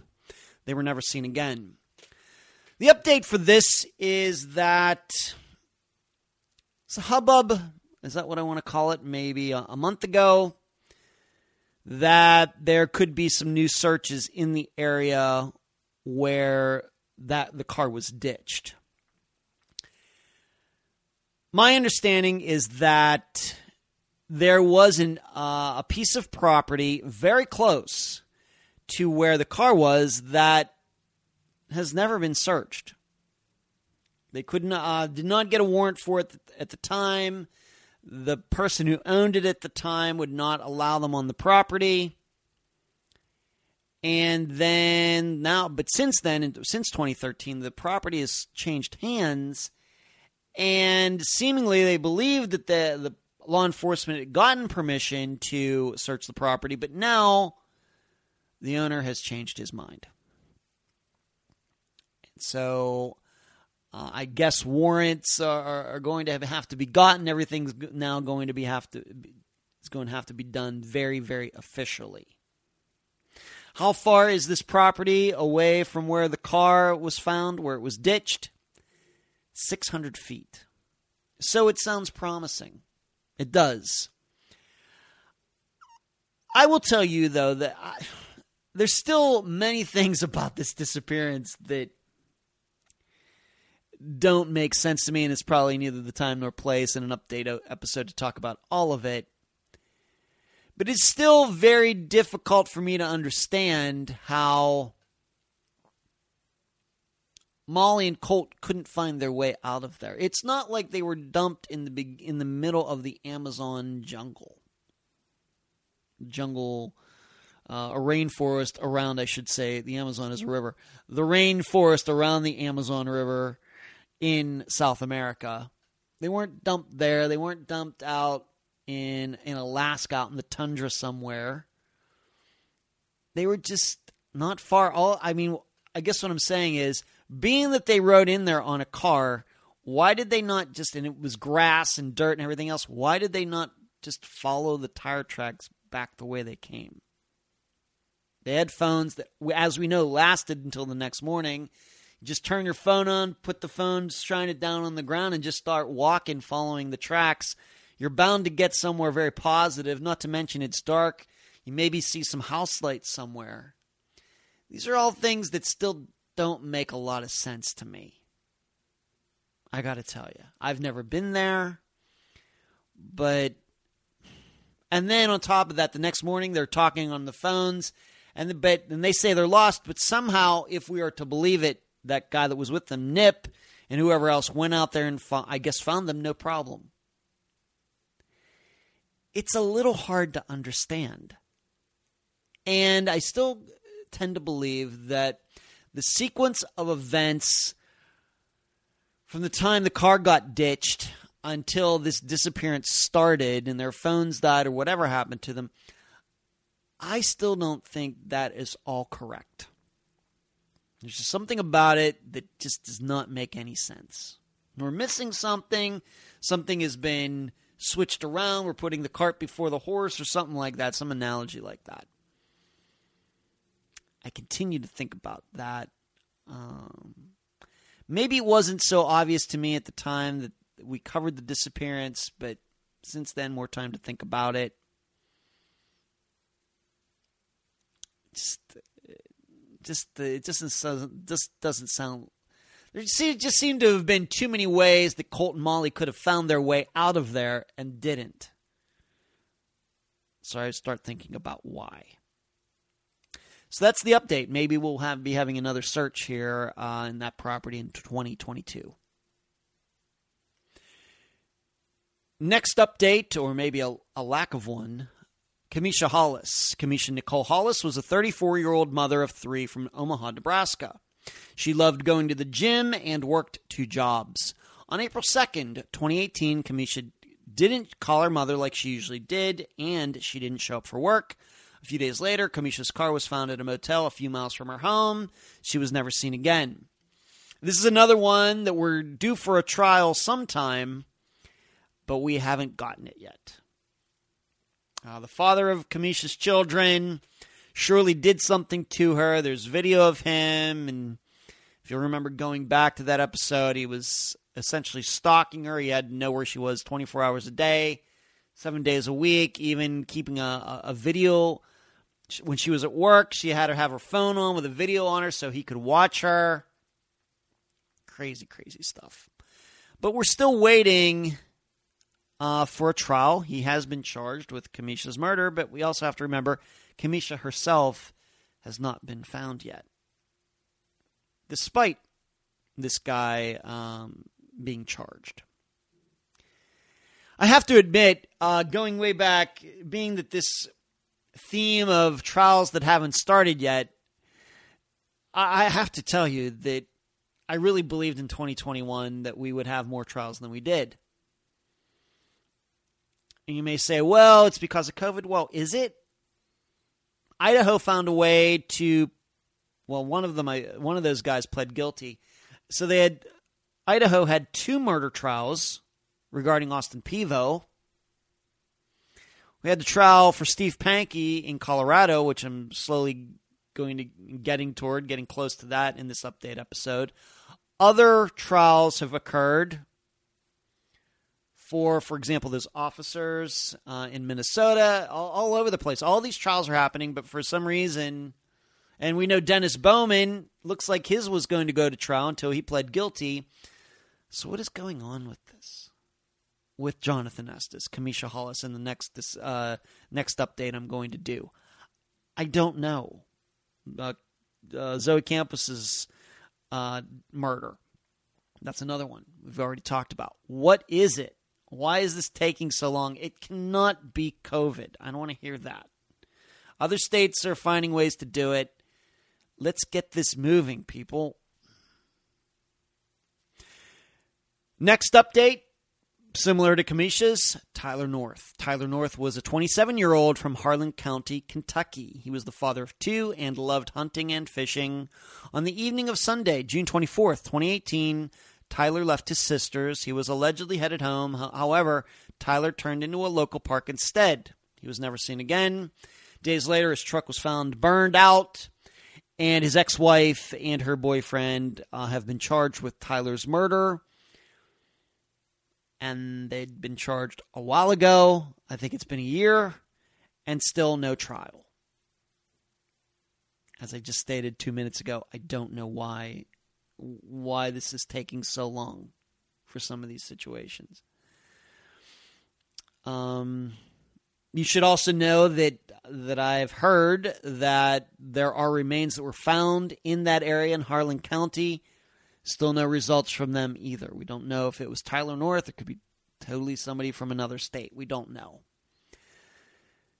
But I really thought uh, there would be trials for uh, in Kamisha Hollis's disappearance, Tyler North. Uh, maybe it's this. Maybe the maybe prosecutors were thinking, well, if we charge these people, maybe they'll just give up where the, the remains are, or give us time. We'll find where these these people are, and maybe that's the reason they're dragging their feet. It has nothing to do with COVID or anything else it's suddenly maybe the prosecutors have gotten cold feet because there's no body. I'll allow all of you to think about that one. Next, we're finally to probably the the biggest update, the longest update uh, for this episode, and that is Jonelle Matthews. Jonelle Matthews was a 12 year old from Greeley, Colorado. She was in the chorus and had an older sister. On December 20th, 1984, Jonelle was dropped off at her house after a concert. there was no one home. When her father arrived an hour later, Jonelle wasn't there. She was never seen again. Her remains were found in July 2019, 35 years after her disappearance.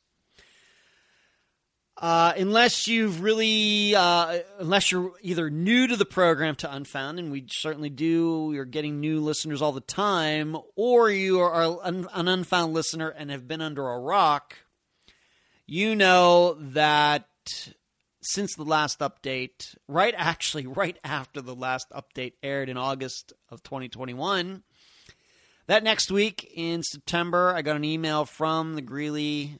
Uh, the Greeley um, prosecutor's office asking uh, if they could talk to me. I, of course, said yes.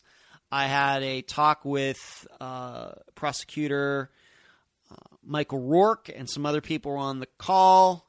And from that call, they decided that they wanted to have me out to Greeley to testify in the in the prosecution of Steve Pankey for the murder of Jonelle Matthews. I'm not going to go through every step uh, in this update, uh, but I got out there, um, and if you'd want to hear a more, much more detailed uh, of my, a little more, a longer, detailed explanation of everything that went on out there, uh, I've talked about it in the live shows back at the time.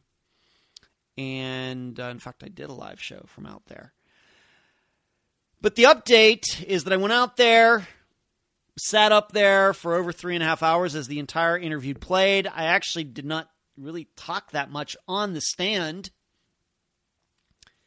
Prosecution asked me some questions about my background, about how I ended up interviewing Steve, and then the interview in its pretty much its entirety, 97%, 97% of it played and I had to sit up on the witness stand for the entire thing. That was a unique experience.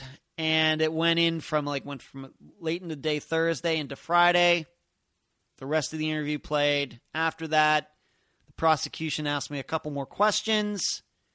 The defense asked me a couple questions that were really no big deal. In Colorado, the jury is allowed to ask questions, and there was a question from the jury and I was done. And I have to tell you, that morning uh, on that Friday, I got up to go over there. The hotel was just across this park from the courthouse. Went in there. Must have started uh, about 20 till 9 a.m.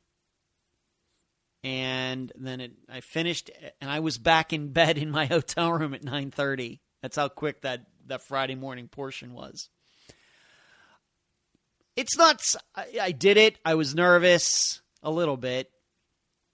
It was certainly a unique experience. I tried to take it all in. In fact, after that Friday session was done and I knew that I was done, as I went outside, I kind of just stood there for a moment, kind of looking around. There wasn't was really nobody else around. It was a crisp Colorado day, Colorado morning and I just kind of took it in just to make sure that um, it didn't escape me so I could remember uh, what I felt at the time. And then it was done. The next day, I flew back here to Florida. Now, if any of you have been following the Steve Pankey trial, you now know that eventually it was a hung jury. I can tell all of you that doesn't surprise me at all. I have gone back and forth regarding uh, my thoughts on Steve. I've talked to my assistants about Steve, in particular, my assistant Cherie, regarding his guilt. And it was a tough case. And I can certainly see why it was a hung jury. And what I did was, I did not read anything, I did not follow the trial at all until after I had already been on the stand. And then afterwards, I went back and looked at the Greeley Tribune, reading the articles that were written at the time, before in the days before my day on the stand. And it was very clear to me that the prosecution was having a tough time proving its case. The big problem, my opinion, I, am not a lawyer, but I play one with this microphone in in front of my face. They never could put Steve on that street at that time. Couldn't do it. Never did it. In contrast, the defense, when it got to present its side, it showed that there was a guy's name is Drake who lived in the neighborhood, not far away from the Matthews. And at the time, police did look at him as being a possible suspect. They determined that on that evening that Norris Drake had left his home and did not come back to the next day. However, at the time, his mother and sister claimed, well, he didn't leave until well after um, Jonelle would have been abducted from her house. Remember, there's a certain time frame in there where between uh, her being dropped off and her father coming home, it's about an hour.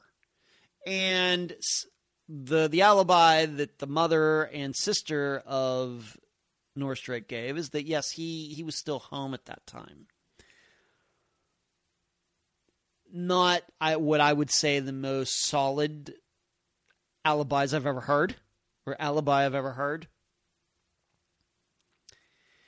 But the de- defense did bring it up, and it helped that the police did actually entertain the idea of Norris Drake being responsible back in 1984. That certainly helped. Now, what drew their attention away from Norris to Steve? Maybe because Steve wouldn't shut up. Because, as has been determined, there is no physical evidence, scientific evidence, nothing to connect Steve and Jonelle Matthews. So that was a big problem for the defense that they can never put Steve on that on that street. He lived two miles away, which you may like. Well, it's only two miles. Well, yeah. Well, a lot of people lived closer than that. Hundreds, if not thousands, of people lived closer than two miles to Jonelle Matthews or you know, to the house. What rules them out? How would he have known that she was there and, uh, by herself? Very hard. I'm not saying he didn't do it, but I think to get a for sure murder conviction, they needed that and they didn't have it. Still, they were the ones who cho- chose to bring their case forward, and I think that their case was based on all the lies Steve uh, told over the years, telling one person one thing, telling another person another. And you should know that he admitted when he went on the stand in the trial that he admitted some of the things that he said to me in, the interview I did with him were lies, which I'm not offended. I kind of kind of suspected that anyway. That doesn't make him guilty. I think in a different era in our judicial system, that might have been enough. To show that the, the defendant is a liar might have been enough. Maybe back in the 40s, 50s, 60s, 70s, and 80s. But once science uh, became part of a trial, more than just fingerprints, but actually DNA and blood types and and all those things that are commonly brought up in murder trials, there's just a higher expectation. I think the jury has a higher expectation than just showing, oh, the guy's a liar. Well, that just doesn't do it these days. The other issue I think the prosecution had, and the reason it ended up being hung jury, is that I think it was uh, not good that Steve's wife, Angela, who I've spoken to. I've not spoken to her since the trial, but she and I did have some talks after I interviewed Steve until I went out to Greeley, Colorado over the course of that time, which is roughly two years. I did have some back and forth messenger conversations with her. It didn't help that when she was on the stand during the trial, she admitted that she did not even th- think, didn't even entertain the idea that Steve could have killed Jonelle until 1999. 15 years later. Even though she admitted that he seemed to be obsessed with Jonelle's disappearance, that a car caught on fire in their backyard, that he was burying something in the backyard, that he was telling lies about their trip. He was saying that it had already been planned, always been planned. She said it was a spur of the moment. On and on and on and on and on. Even though she knew all of that for 15 years, it never occurred to her occurred to her that he could have killed Jonelle. Well, if she didn't think it for 15 years, then why should the jury think it? Because that's the evidence they were presented. On top of that, I'm sure the jury saw um, the non coincidence that she started thinking that right around the time she wanted to divorce Steve. This hurts. These things hurt. Uh, prosecution cases. So I, am not surprised at all. Now, what's interesting to me is that uh, just on Thanksgiving week, I interviewed John Lordan, and he interviewed me. I interviewed him more about. We talked about Steve Pankey, but we just talked about the true crime community, where we are in 2021 in general. And then I was on his program, and we talked specifically about the case, me going out there, my experience. And he thought it was pretty much a slam dunk that Steve was going to be uh, convicted. I still have to say, uh, over a month later, since I did that, had that talk with John, I'm still a little stunned by that. A little stunned. Um, so, I think the prosecution is going to try again.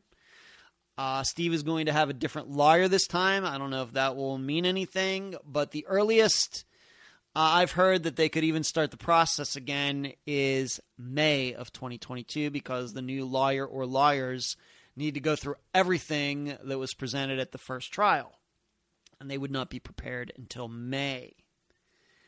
Do I think that I will be called again or asked again to go back out to Greeley? I doubt it. Of course, I was surprised. I mean, I have to be honest.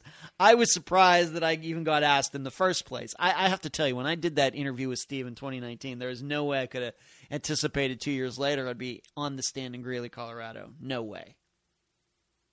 But it happened.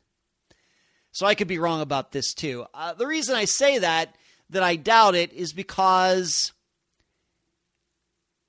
I now see why they wanted the interview because they wanted to show that Steve was a liar. And my interview with him did a very good job of doing that. The problem is it didn't work. So I think if they're going to use a different strategy or is it tactics strategy, uh, the second time around, it may be that they don't need the interview to um, for whatever they're going to do. And thus, if they're not going to need the interview, then there's no reason for me to be there. We still don't know what the split was between the uh, for the jury. We don't know if it was 50 50, 75 25. Was there one holdout? We still don't know. I still don't know. My understanding is that the defense and the prosecution, of course, the judge know, they know, but I don't think the public knows. Is that common? Hard for me to say. It does seem to me that when there are hung juries that eventually the public does find out. But we have not found out this time, and I'm sure that will greatly affect if uh, the prosecution wants to bring charges again. Once the defense looks over the material and um, I'm not sure anything is set in stone at this time at all regarding whether there's going to be a second trial or not. All I know is that Steve, uh, since it's a hung jury, he's still back in jail. And um, he was found guilty of lying in the, over the course of investigation, but I don't think anybody gives a dang about that. So it may very well may be that he gets these new lawyers, they look over the material, and then the prosecution says, you know what, we're not ready to proceed, and that would mean that Steve would be out of jail. He'd be let out until the prosecution decides what it wants to do. So I think if it was 50 50, maybe the prosecution has to be thinking, why go through this again? But if there was only one holdout, it was, they were all but one for conviction, then I guess it's worth it to try it again. I'm still not convinced Steve uh, Pankey killed Jonelle Matthews. I, I'm going to continue to, to stick by that. But it was an experience. That that whole month of October was just a crazy month. That and other things. Just a crazy, crazy busy month. One of the most unique months of my life for sure. Next update Ronald McNutt. Ronald Todd McNutt was a 44 year old from Corning, California. He was the father of two and had many different jobs over his adult life. On May 4th, 2004, Ronald dropped off his step grandson at school. He was supposed to go to work after that. Ronald never arrived. He was never seen again. If you remember this disappearance, uh, after a wildfire fire swept through California back around 2015, uh, a truck was exposed. Um, firefighters went down there. They discovered it was Ronald's truck and the remains were in it. And still, here in 2021, we still have no idea who the person in the truck is. It makes all the sense in the world that it's Ronald, but it's not been positively identified still. So if you were wondering about that, that is still way up in the air. Why that is, I don't know. Maybe it's because of the fire that they couldn't get any good DNA, but the, would there be dental records or something? You would think that this would be resolved by now. It's not. And I know that his daughter, uh, Leslie, has been trying to get answers. Still, no answers. And she was on the program, I think, two years ago. So if you're wondering about that, because I, I include Ronald's disappearance every once in a while in these update episodes since uh, we covered his disappearance, uh, that is something that is still up in the air. It has to be one of the longest DNA tests ever. Next, Vanessa Sue Orrin. Vanessa Sue Orrin was a 56 year old from LaBarge, Wyoming. She was a mother and had lived in several states. Sometime during March 2016, people who usually saw her around LaBarge stopped encountering her. Her boyfriend told people Vanessa got into a, into a truck with some men and left. She was never seen again. Remember, uh, last update in August, uh, the uh, warrants had been served on this guy's property, this boyfriend's property, and during the course, while they were on the property, he went somewhere and committed suicide. That was the update in August. Uh, nothing. I've heard nothing since then. This is what I explained, I think, earlier in this update episode. Sometimes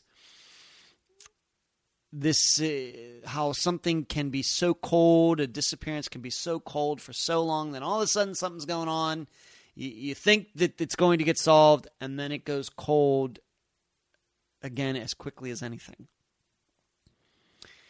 and this could be one of those situations where nothing is going on we have to remember this disappearance was from 2016 and really since then not much had gone on and then all of a sudden in the summer of 2021. His warrants are served. They're going to this guy's house. He's being asked to leave for the time being, and while they're searching, he uh, commits suicide. I think he shot himself. And so, if he knew anything about Vanessa's disappearance, we're never going to know that now. But nothing since then. So, if you were wondering, you might remember back to the former update episode and think, man, it sounded like something was going to happen there nothing has happened. No remains were found. Uh, so wherever Vanessa is, if her boyfriend did do something to her, it doesn't seem that she is on that property, which we have to admit is a little shocking, given given how much we know about remains being found on the property of murderers. Next update Unique Harris. Unique Ra- Raquel Leona Harris was a 24 year old from Washington, D.C. She was the mother of two and was getting ready to go to massage therapy school.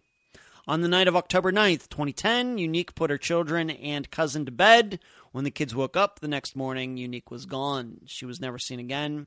This is another one where we're waiting a trial, but I'll be a little lenient here because the, a lot of the stuff was just recent developments from this year.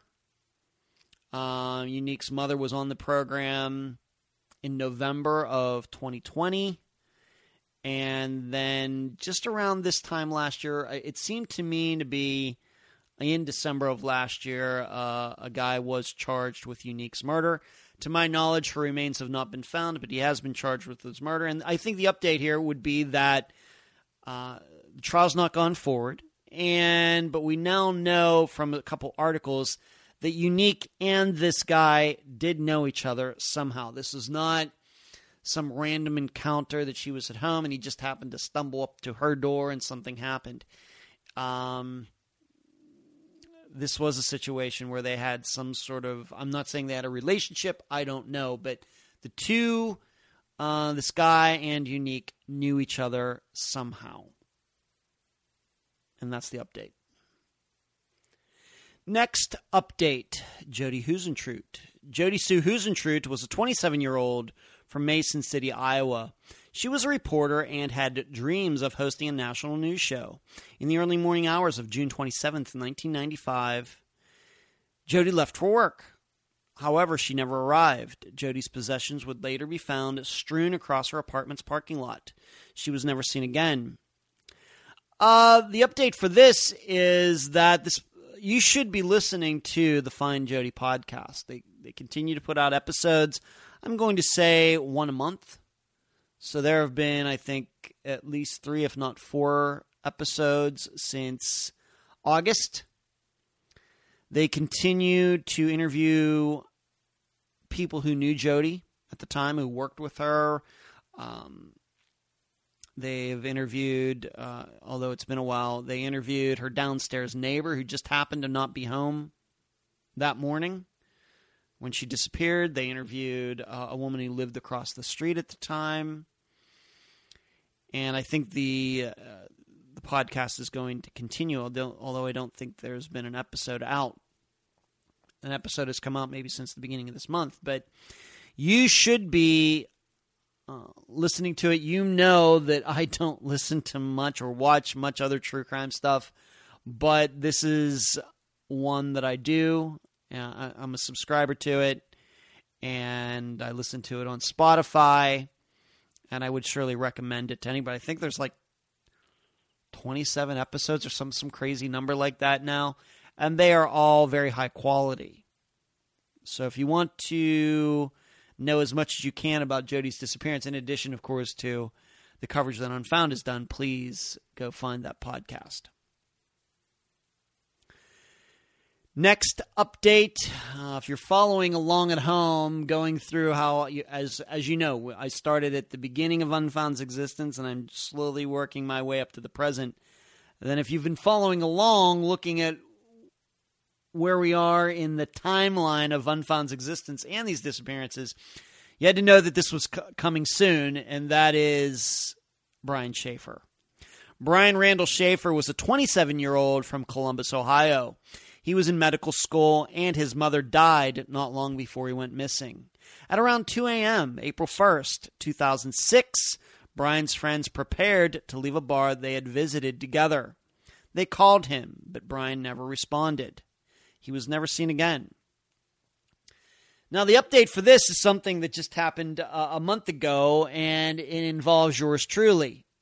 And I will explain how that all went down as I say about any disappearance, I'm not an expert. I'm not an expert on Jody Huisentruit's disappearance. I'm not an expert on Tom Brown's disappearance or Brian Shaffer's, Toby Anderson's, which is going to be the next update, anybody's. You can't be an expert on any one particular disappearance when you cover them weekly like I do. What you end up gathering is a wealth of information about disappearances in general, and that's the information I have presented to students so far at in, in Louisiana and here in Florida. So you have to remember that. But what I do also do behind the scenes, as people, for people who are experts on a particular disappearance, and especially if they've been on the program, I do help them behind the scenes, whether it's a family member or some member or somebody else. May not tell you about it because these conversations are confidential, but that does happen, and it happens quite a bit. Well, I think I established when Kelly Bruce was on the program back in May of 2021 that Kelly and I had been talking for quite a while, and finally we decided, hey, it's time for her to be on the program. Of course, program, and of course, she has her own program. But since then, she and I have kept in touch, and she continues to work on Brian's disappearance as hard as anybody in the private sector who isn't in law enforcement. Well, what happened? And the reason I remember the date is because it was the next day, it was November 30th, that I ended up having this whatever it was. It wasn't a panic attack, but it was some sort of uh, optical migraine or whatever else that sent my brain in a frenzy for like a half hour. If you watch the live show, you know what I'm talking about. But the day before, it was a Monday, November 29th, I was in bed because I go to bed late, I get up late. And I get a message from Kelly, and this video thing kind of comes out of nowhere. And I, I'm hoping you've watched the video. If you haven't, go to the uh, Unfound Podcast channel on YouTube to watch it. This presentation that I did pretty much off the top of my head. And what it had to do with was the video of Brian standing outside the Ugly Tuna where he's standing with those two young women. And it had to also do with the coverage that was done on the, the, the TV show finally came out, the TV program that covered Brian's case finally came out. That's something that Kelly and I talked about back in May when she was on the program. She had already in, done the interview with them. That's how long it takes to bring something to the TV so everybody can watch it. Well, in that program, in that show, they showed that video, but it was not what I would call the cropped version that everybody has seen over the years. Usually, when you're watching that security video of him standing there, you can barely just see Brian's face, maybe his shoulders. Why? Probably because whoever the editor is of the program over the years, since he disappeared in 2006, wanted to really zoom in and show there's Brian, see him right there. Well, that's not the whole video. What we learned from that TV show is that the video actually shows more than what we've seen over the years.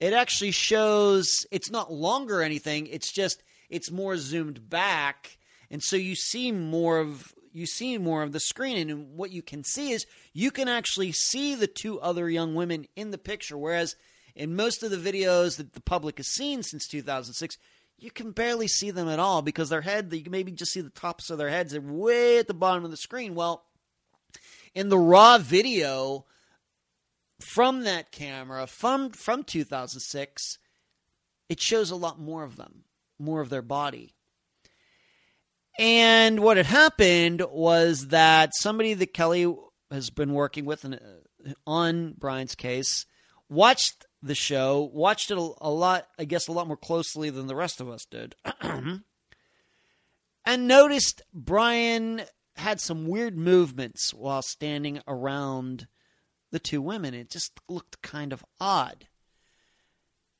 And so, and what's interesting is what Kelly originally pointed out to me and what I eventually saw were two different things.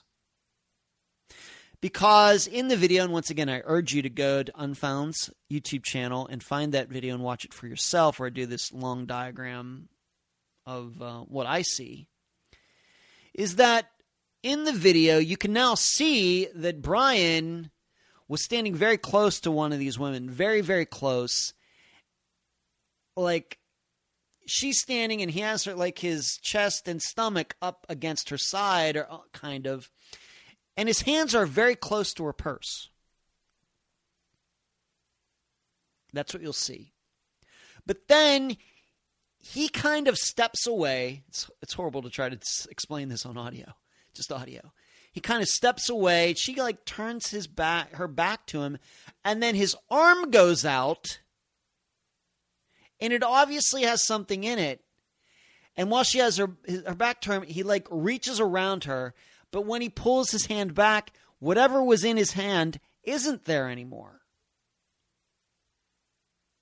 Now, why hasn't, once again, why hasn't this been seen for all these years? Because the video's always been cropped. You could never see what Brian's arms are doing because they were out of frame. So I took a long look at this. I actually put, I, I, I fortunately, I had DVR'd the show. So I was able to go back on my DVR and I kept playing it over and over and over and over and over. And what I also did was I videoed it with my phone, put it on. See, these are the things that go on behind the scenes and unfound that most people don't realize. I do this with a lot of different things. It just is coming up now for something like Brian Shaffer's disappearance. But I videoed that section of the show. Then I put that file into iMovie on my Mac, and I copied it, copied it, copied it, copied it, copied it, like ten times over. And so I could watch the same clip over and over and over again, one after the other, just a few seconds, few seconds over and over and over and over and over. Instead of having to watch it, then rewind and let it play, I could do that and made that file, and I put that on my computer so I could watch it he certainly put something in her purse. And dare I say it, I think it was his phone. Now, before you think that I'm crazy, once again, go watch the video. I, I can't tell you how many times I say the, the two words once again. Go watch the video. But before you think I'm crazy, it's not that crazy because of other facts, to use a Phil Klein word, that go along with Brian's disappearance.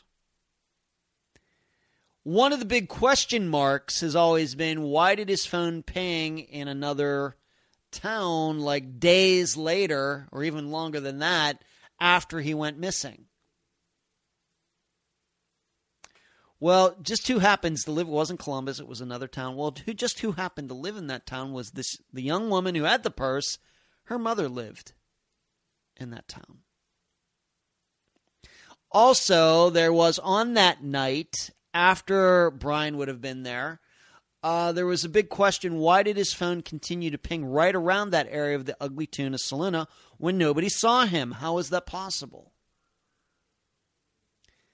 Well, guess who lived within a block of the Ugly Tuna? Now, granted, Brian didn't live that far away either, but both of those women lived closer to the Ugly Tuna than Brian did.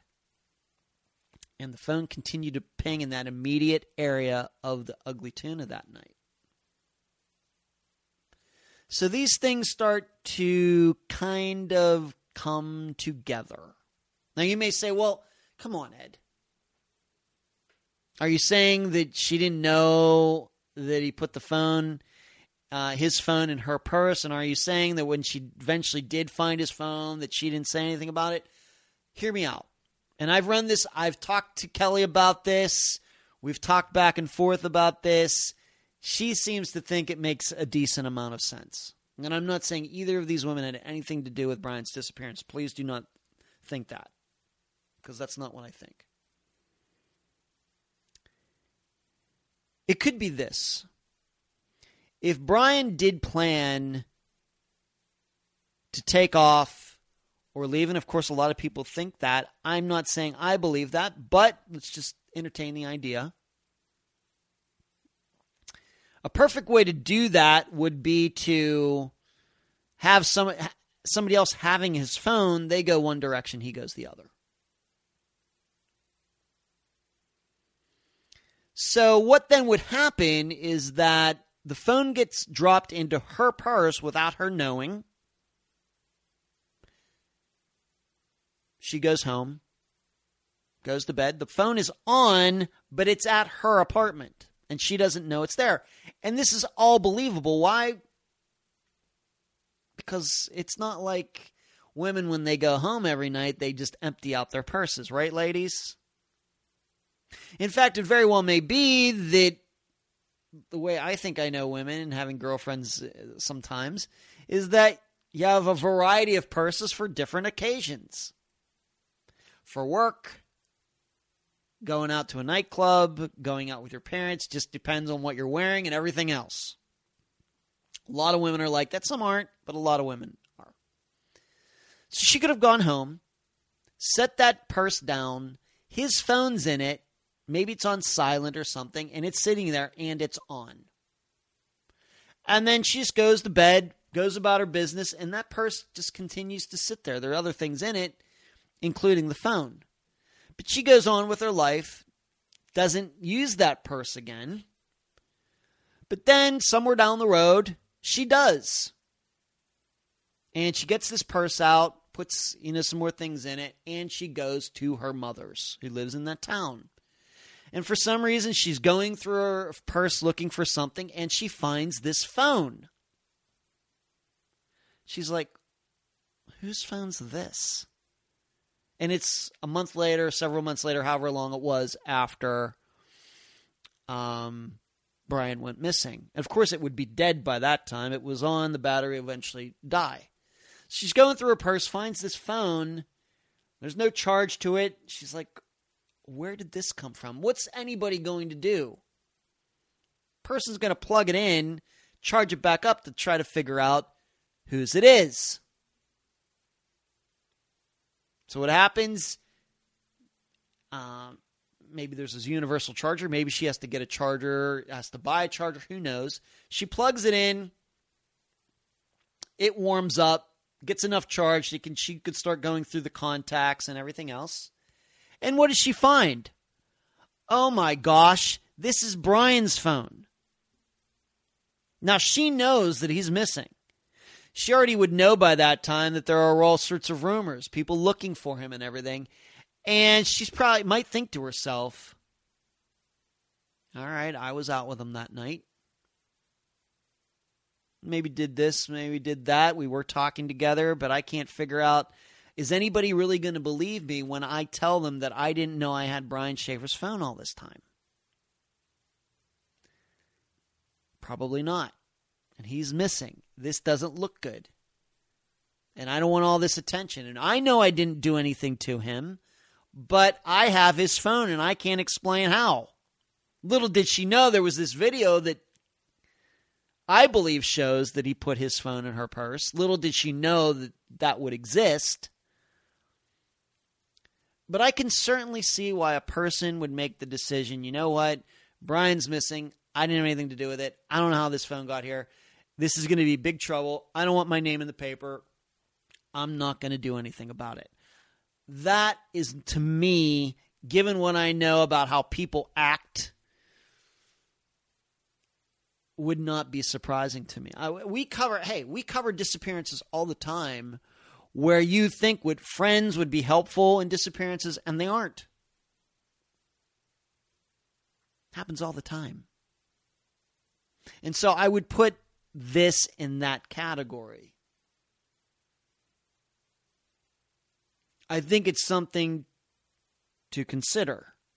Certainly, because not just because of the video, but because there are other items that then seem, I mean, they always seemed kind of, I don't know what to think of that. They're probably true, but I don't know how that could have anything to do with the disappearance.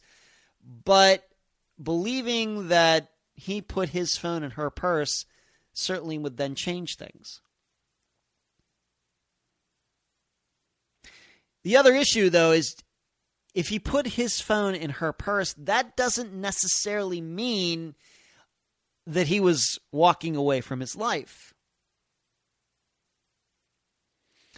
You have to remember, guys do a lot of um, strange things to meet women, to try to run into them somewhere, somehow, do something. You know, um, of course, the example I always think of is uh, Fast Times at Ridgemont High. If you're old enough, you remember that movie.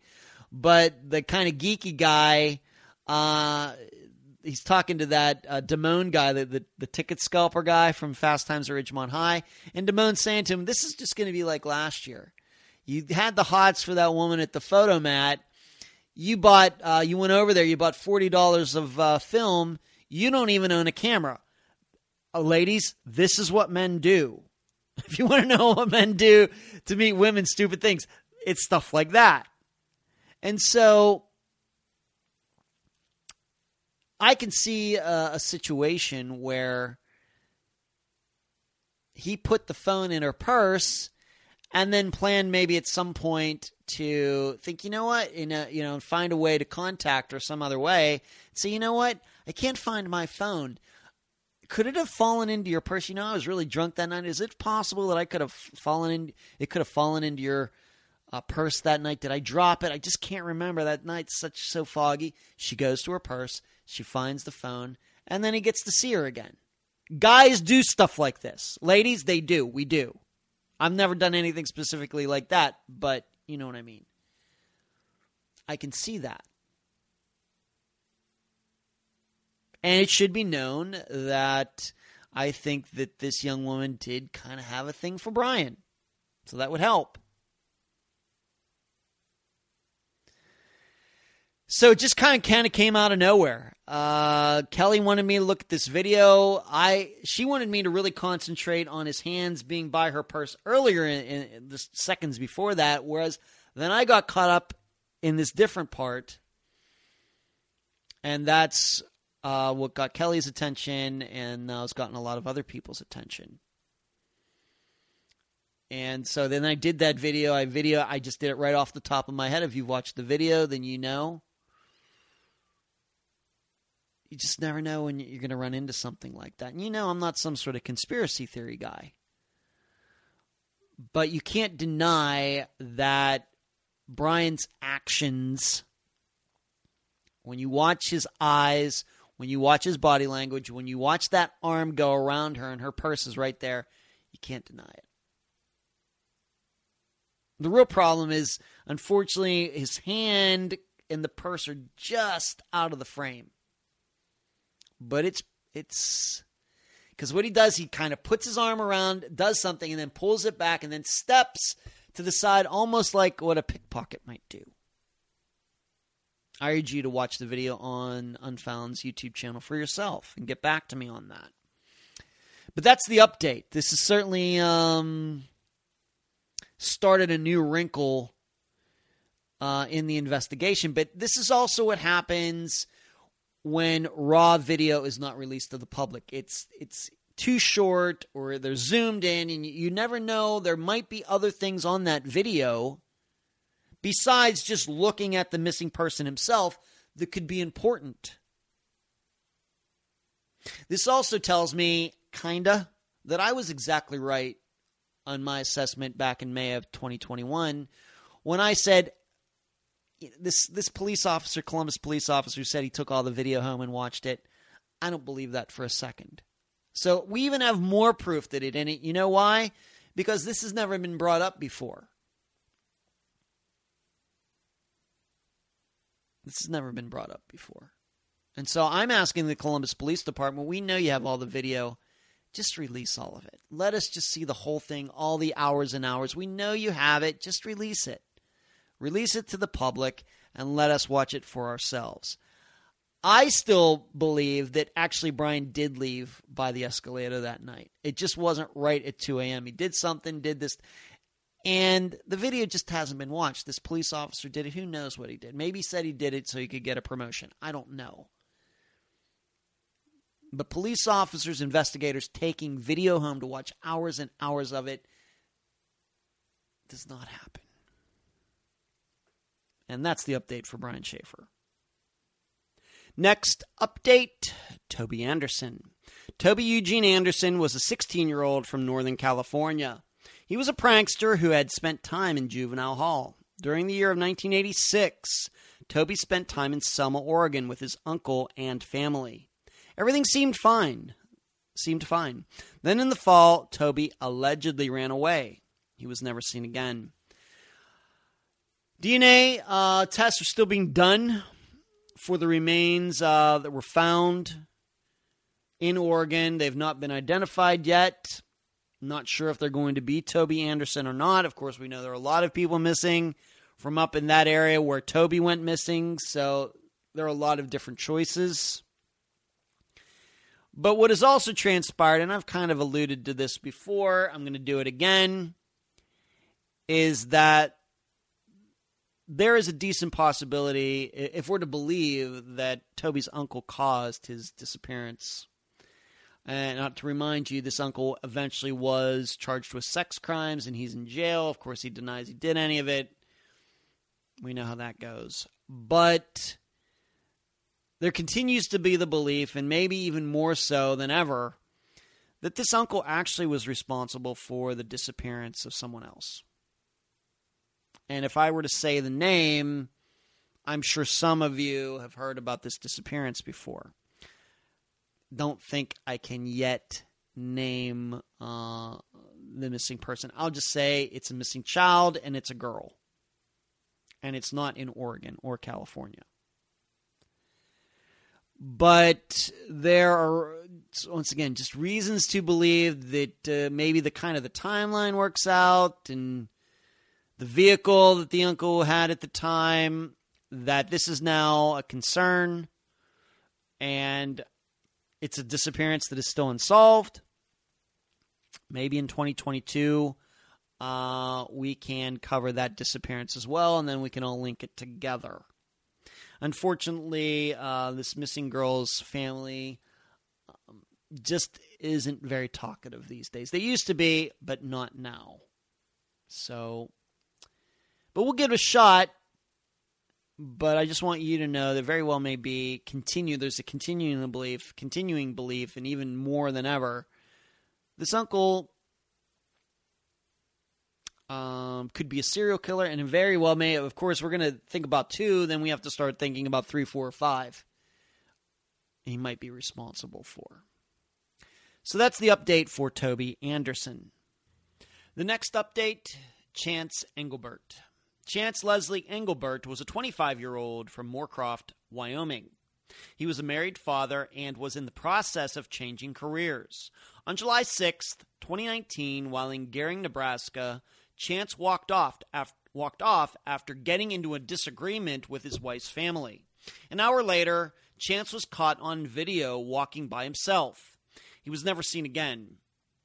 The update is back in November. Uh, some remains were found to the east of Gering, Nebraska, in a town in the area of a town called Melbeta, Nebraska. I hope I pronounced that right. M E L B A T A.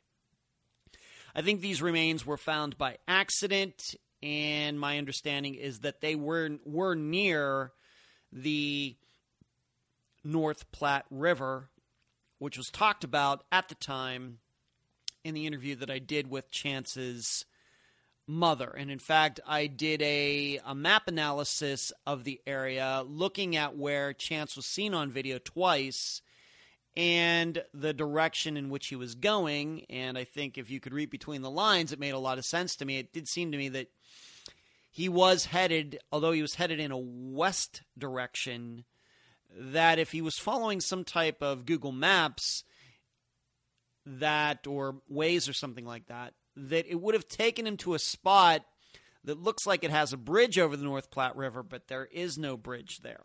Why that is, I don't know. But it would then, I guess, maybe make sense. I think the North Platte River does flow west to east.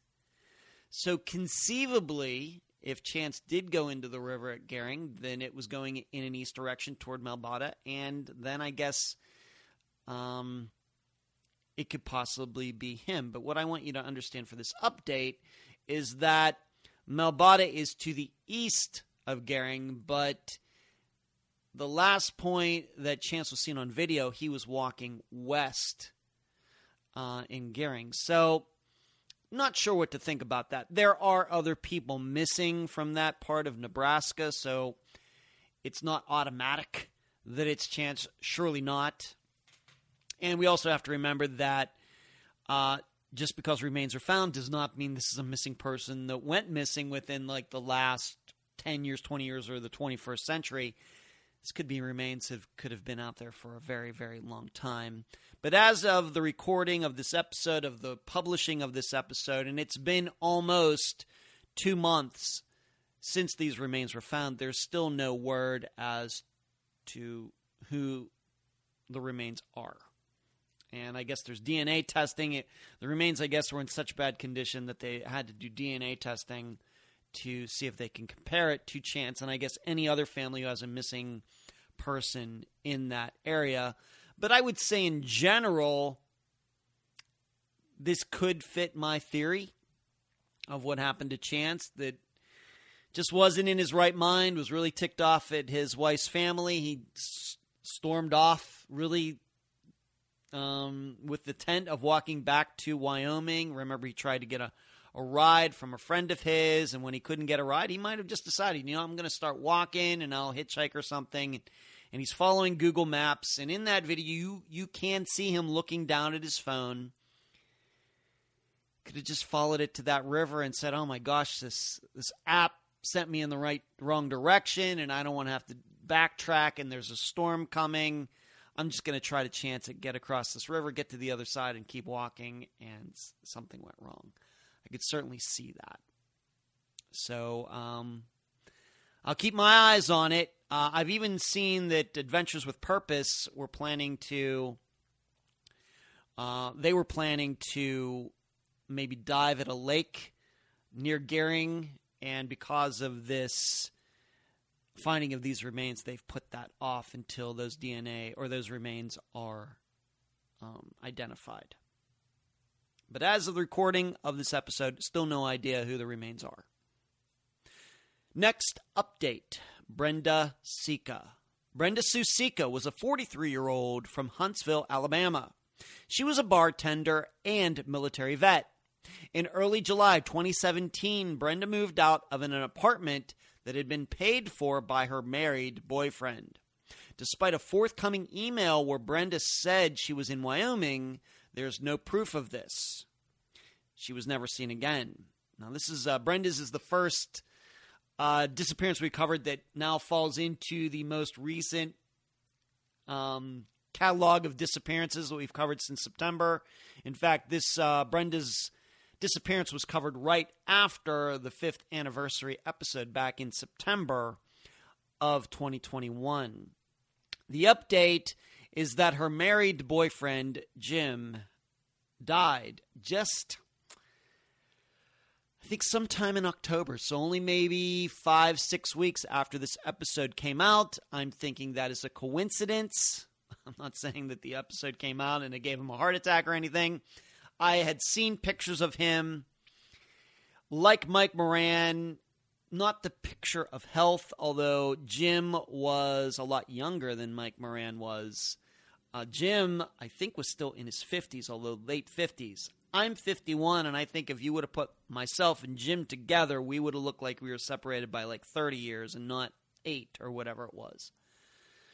But he died. He had some um, something happened. I don't think that he was in the hospital uh, at the time of the publication of the episode, but sometime after that, um, he went into the hospital, and it was um, Brenda's sister, uh, the guest for the episode, uh, who was keeping tabs on this.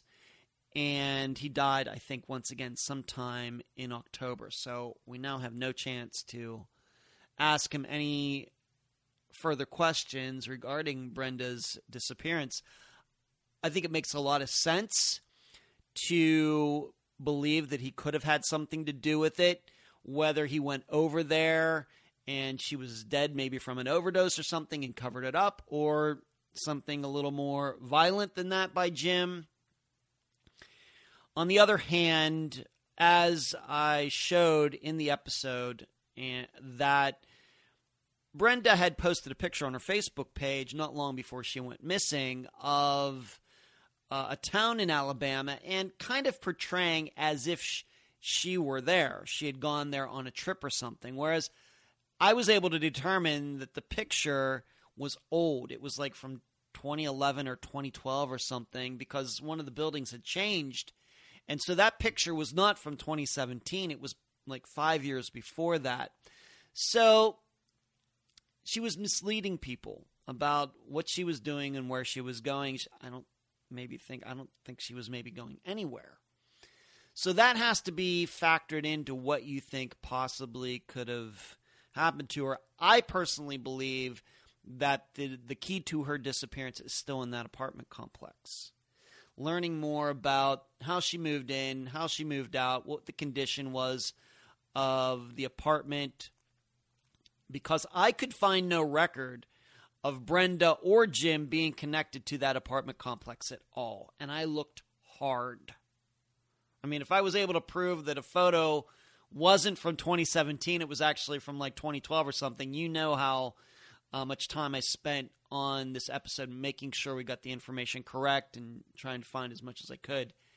Could find no proof that Brenda ever lived there or Jim ever had an apartment there in his name or anything. So still a big mystery. But um, Jim is gone, and so he can now not be a resource in the investigation, whether he had anything to do with the disappearance or not.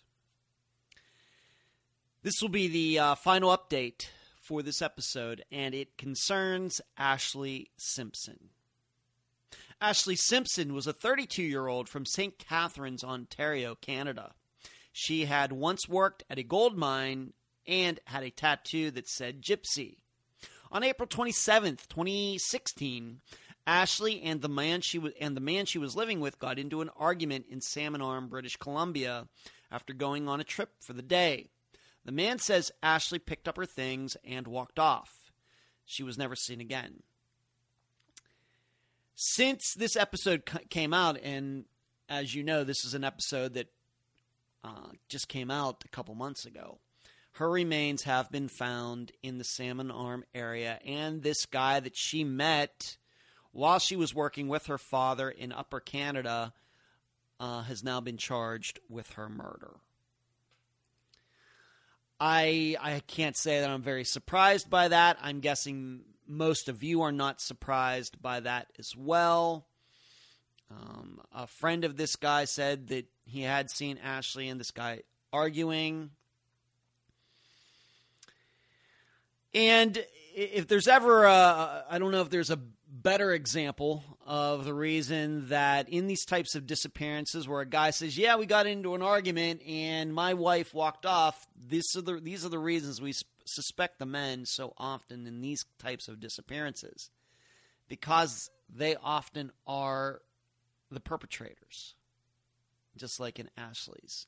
Do I think that um, the episode coming out had something to do with the, the remains being found. I do not. Uh, my impression is that these remains, uh, Ashley's remains, were found by accident, uh, by luck, I guess is the other way you could put it. I do not think that there was some organized search effort and came across uh, Ashley's remains.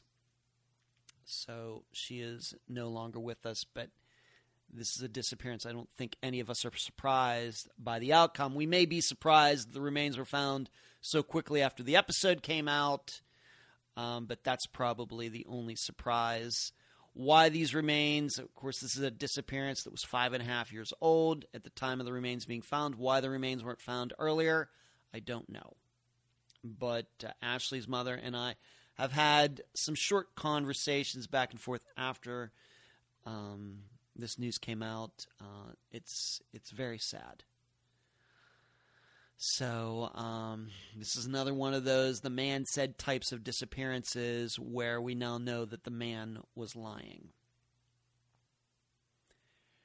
As for all of the unfound nows, uh, just a couple update episodes ago, I started including those disappearances uh, in these um, what is it, three times a year that I do these update episodes. Just a couple update episodes ago, I started including all the unfound and now cases as well.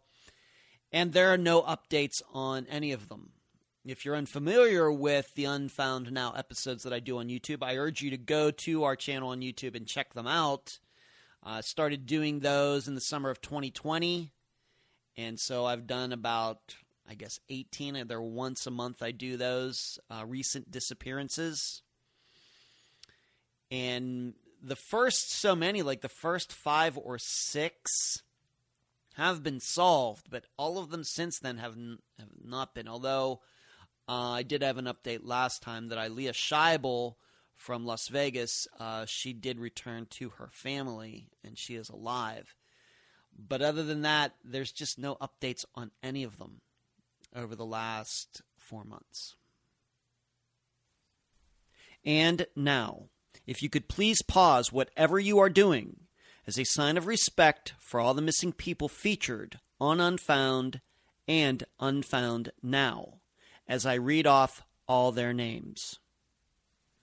Suzanne Lyall, Jason Jolkowski, Jesse Foster, Rosemarie Gayhart, Ben Padilla, Kelly Rothwell, Joshua Guimond, Donnie Smatlack, Andrea Bowman, Robin Abrams, Regina Marie Boss, Christopher Hyde, Jeff Nichols, Rebecca Gary, James Walker, Teresa Butler, Charlotte Paulus, Lola Catherine Fry, Eric Franks, Jeff Joseph, Donna Mikolenko, Dave Medot, Kent Monroe, and Omar Shearer, Claudia Wells, Peggy and Patty McDaniel, Shannon Turner, Brandy Wells, Clashindra Hall, Ronnie Russell, Esther Westenbarger, Shane Fell, Ashley Eifert,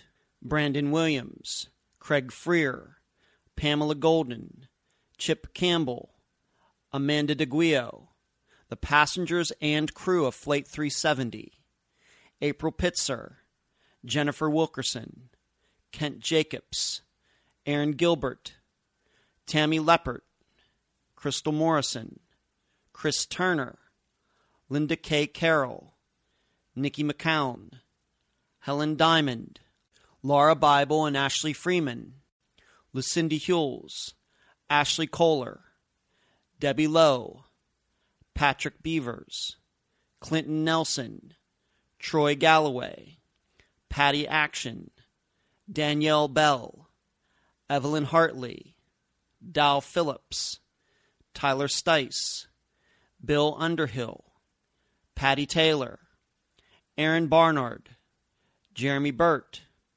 Brian Sullivan, Nikki Wells, Marina Bolter, Mandy Stokes, Greg Brooks, Rebecca Henderson, Dominique Holly Grisham, Tiffany Daniels, Nicholas Masucci, Donald Irwin, Billy DiSilvestro, Renee Yeargain, Mikkel Biggs, Al Copper, J.R. Mullahan, Jamie Bowen, Travis Robertson, Rosemary Rapp, Kristen Modafferi, Zoe Campos, Sean Ginyard, Thomas Brown, Amanda Fravel, Julie Early, Ellen Sloan, Renee Lamana, Nico Lisi, Leah Peebles, Melissa Hasley, Kimberly Raymer, Stephen Kocher,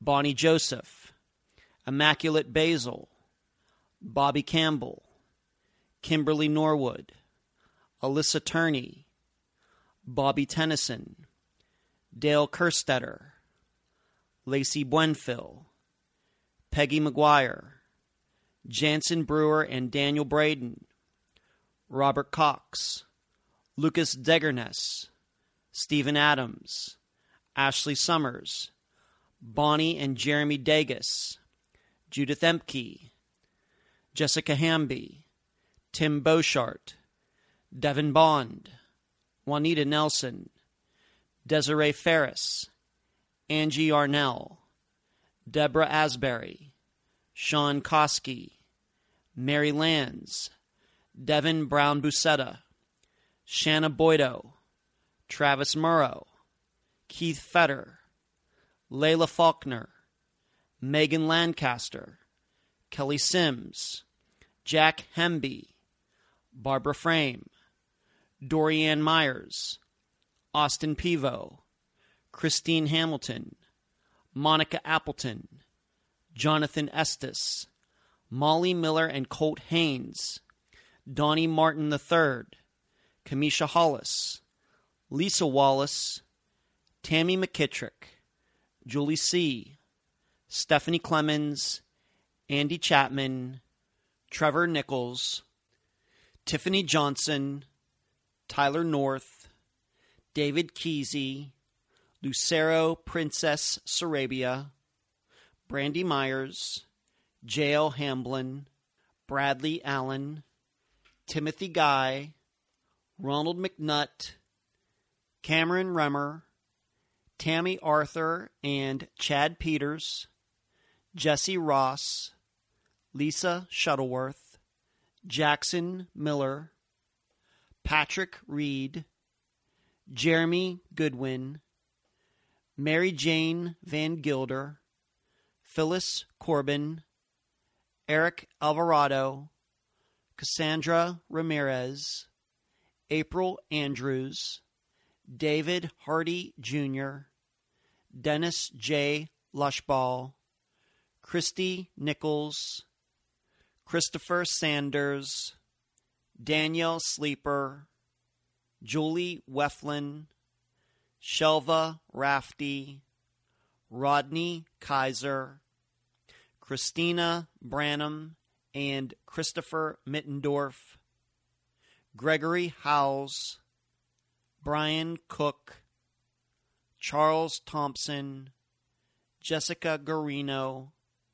Jacob Paddock Weeks, Jackie Bucky Letney, Frederick Joseph Bain, Vanessa Oren, Jennifer Casper Ross, Robbie Hurt, Unique Harris, Douglas Jones, Deborah Bowman, Bradley Brooks, Angela Green, Jody Husentrut, Brennan Smokey, Rouse Chapman, Marion Hurley, Gayla Shaper, Caleb Powell, Chelsea Cobo, Bonnie Santiago, TJ Murray, Noah Davis, Patty Dudek, Ben Archer,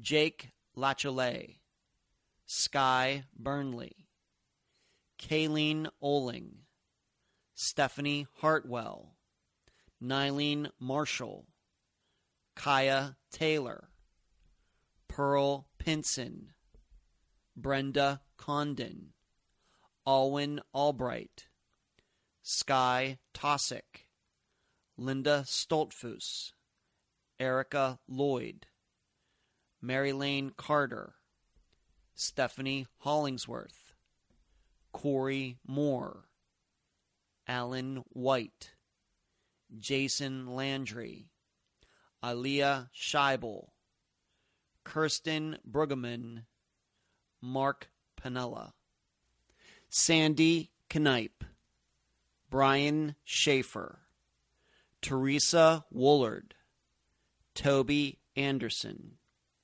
David Schrader, Chance Engelbert, Julianne Gillay, Rachel Sierks, Sean Antill, Randy Duran, Rashawn Francis, Amanda Ward Romine, Crystal Bailey, Cynthia Ba Traore, Luis Devia, Candy Gonzalez, Brenda Sika, Laverta Sorrell, Nicholas Shin, Kevin Newen, Ashley Simpson, Leanne Hosberg, Alicia Markovich, Audrey Heron, Lanine Rogers, Beatrice Viela, Ali Lowitzer,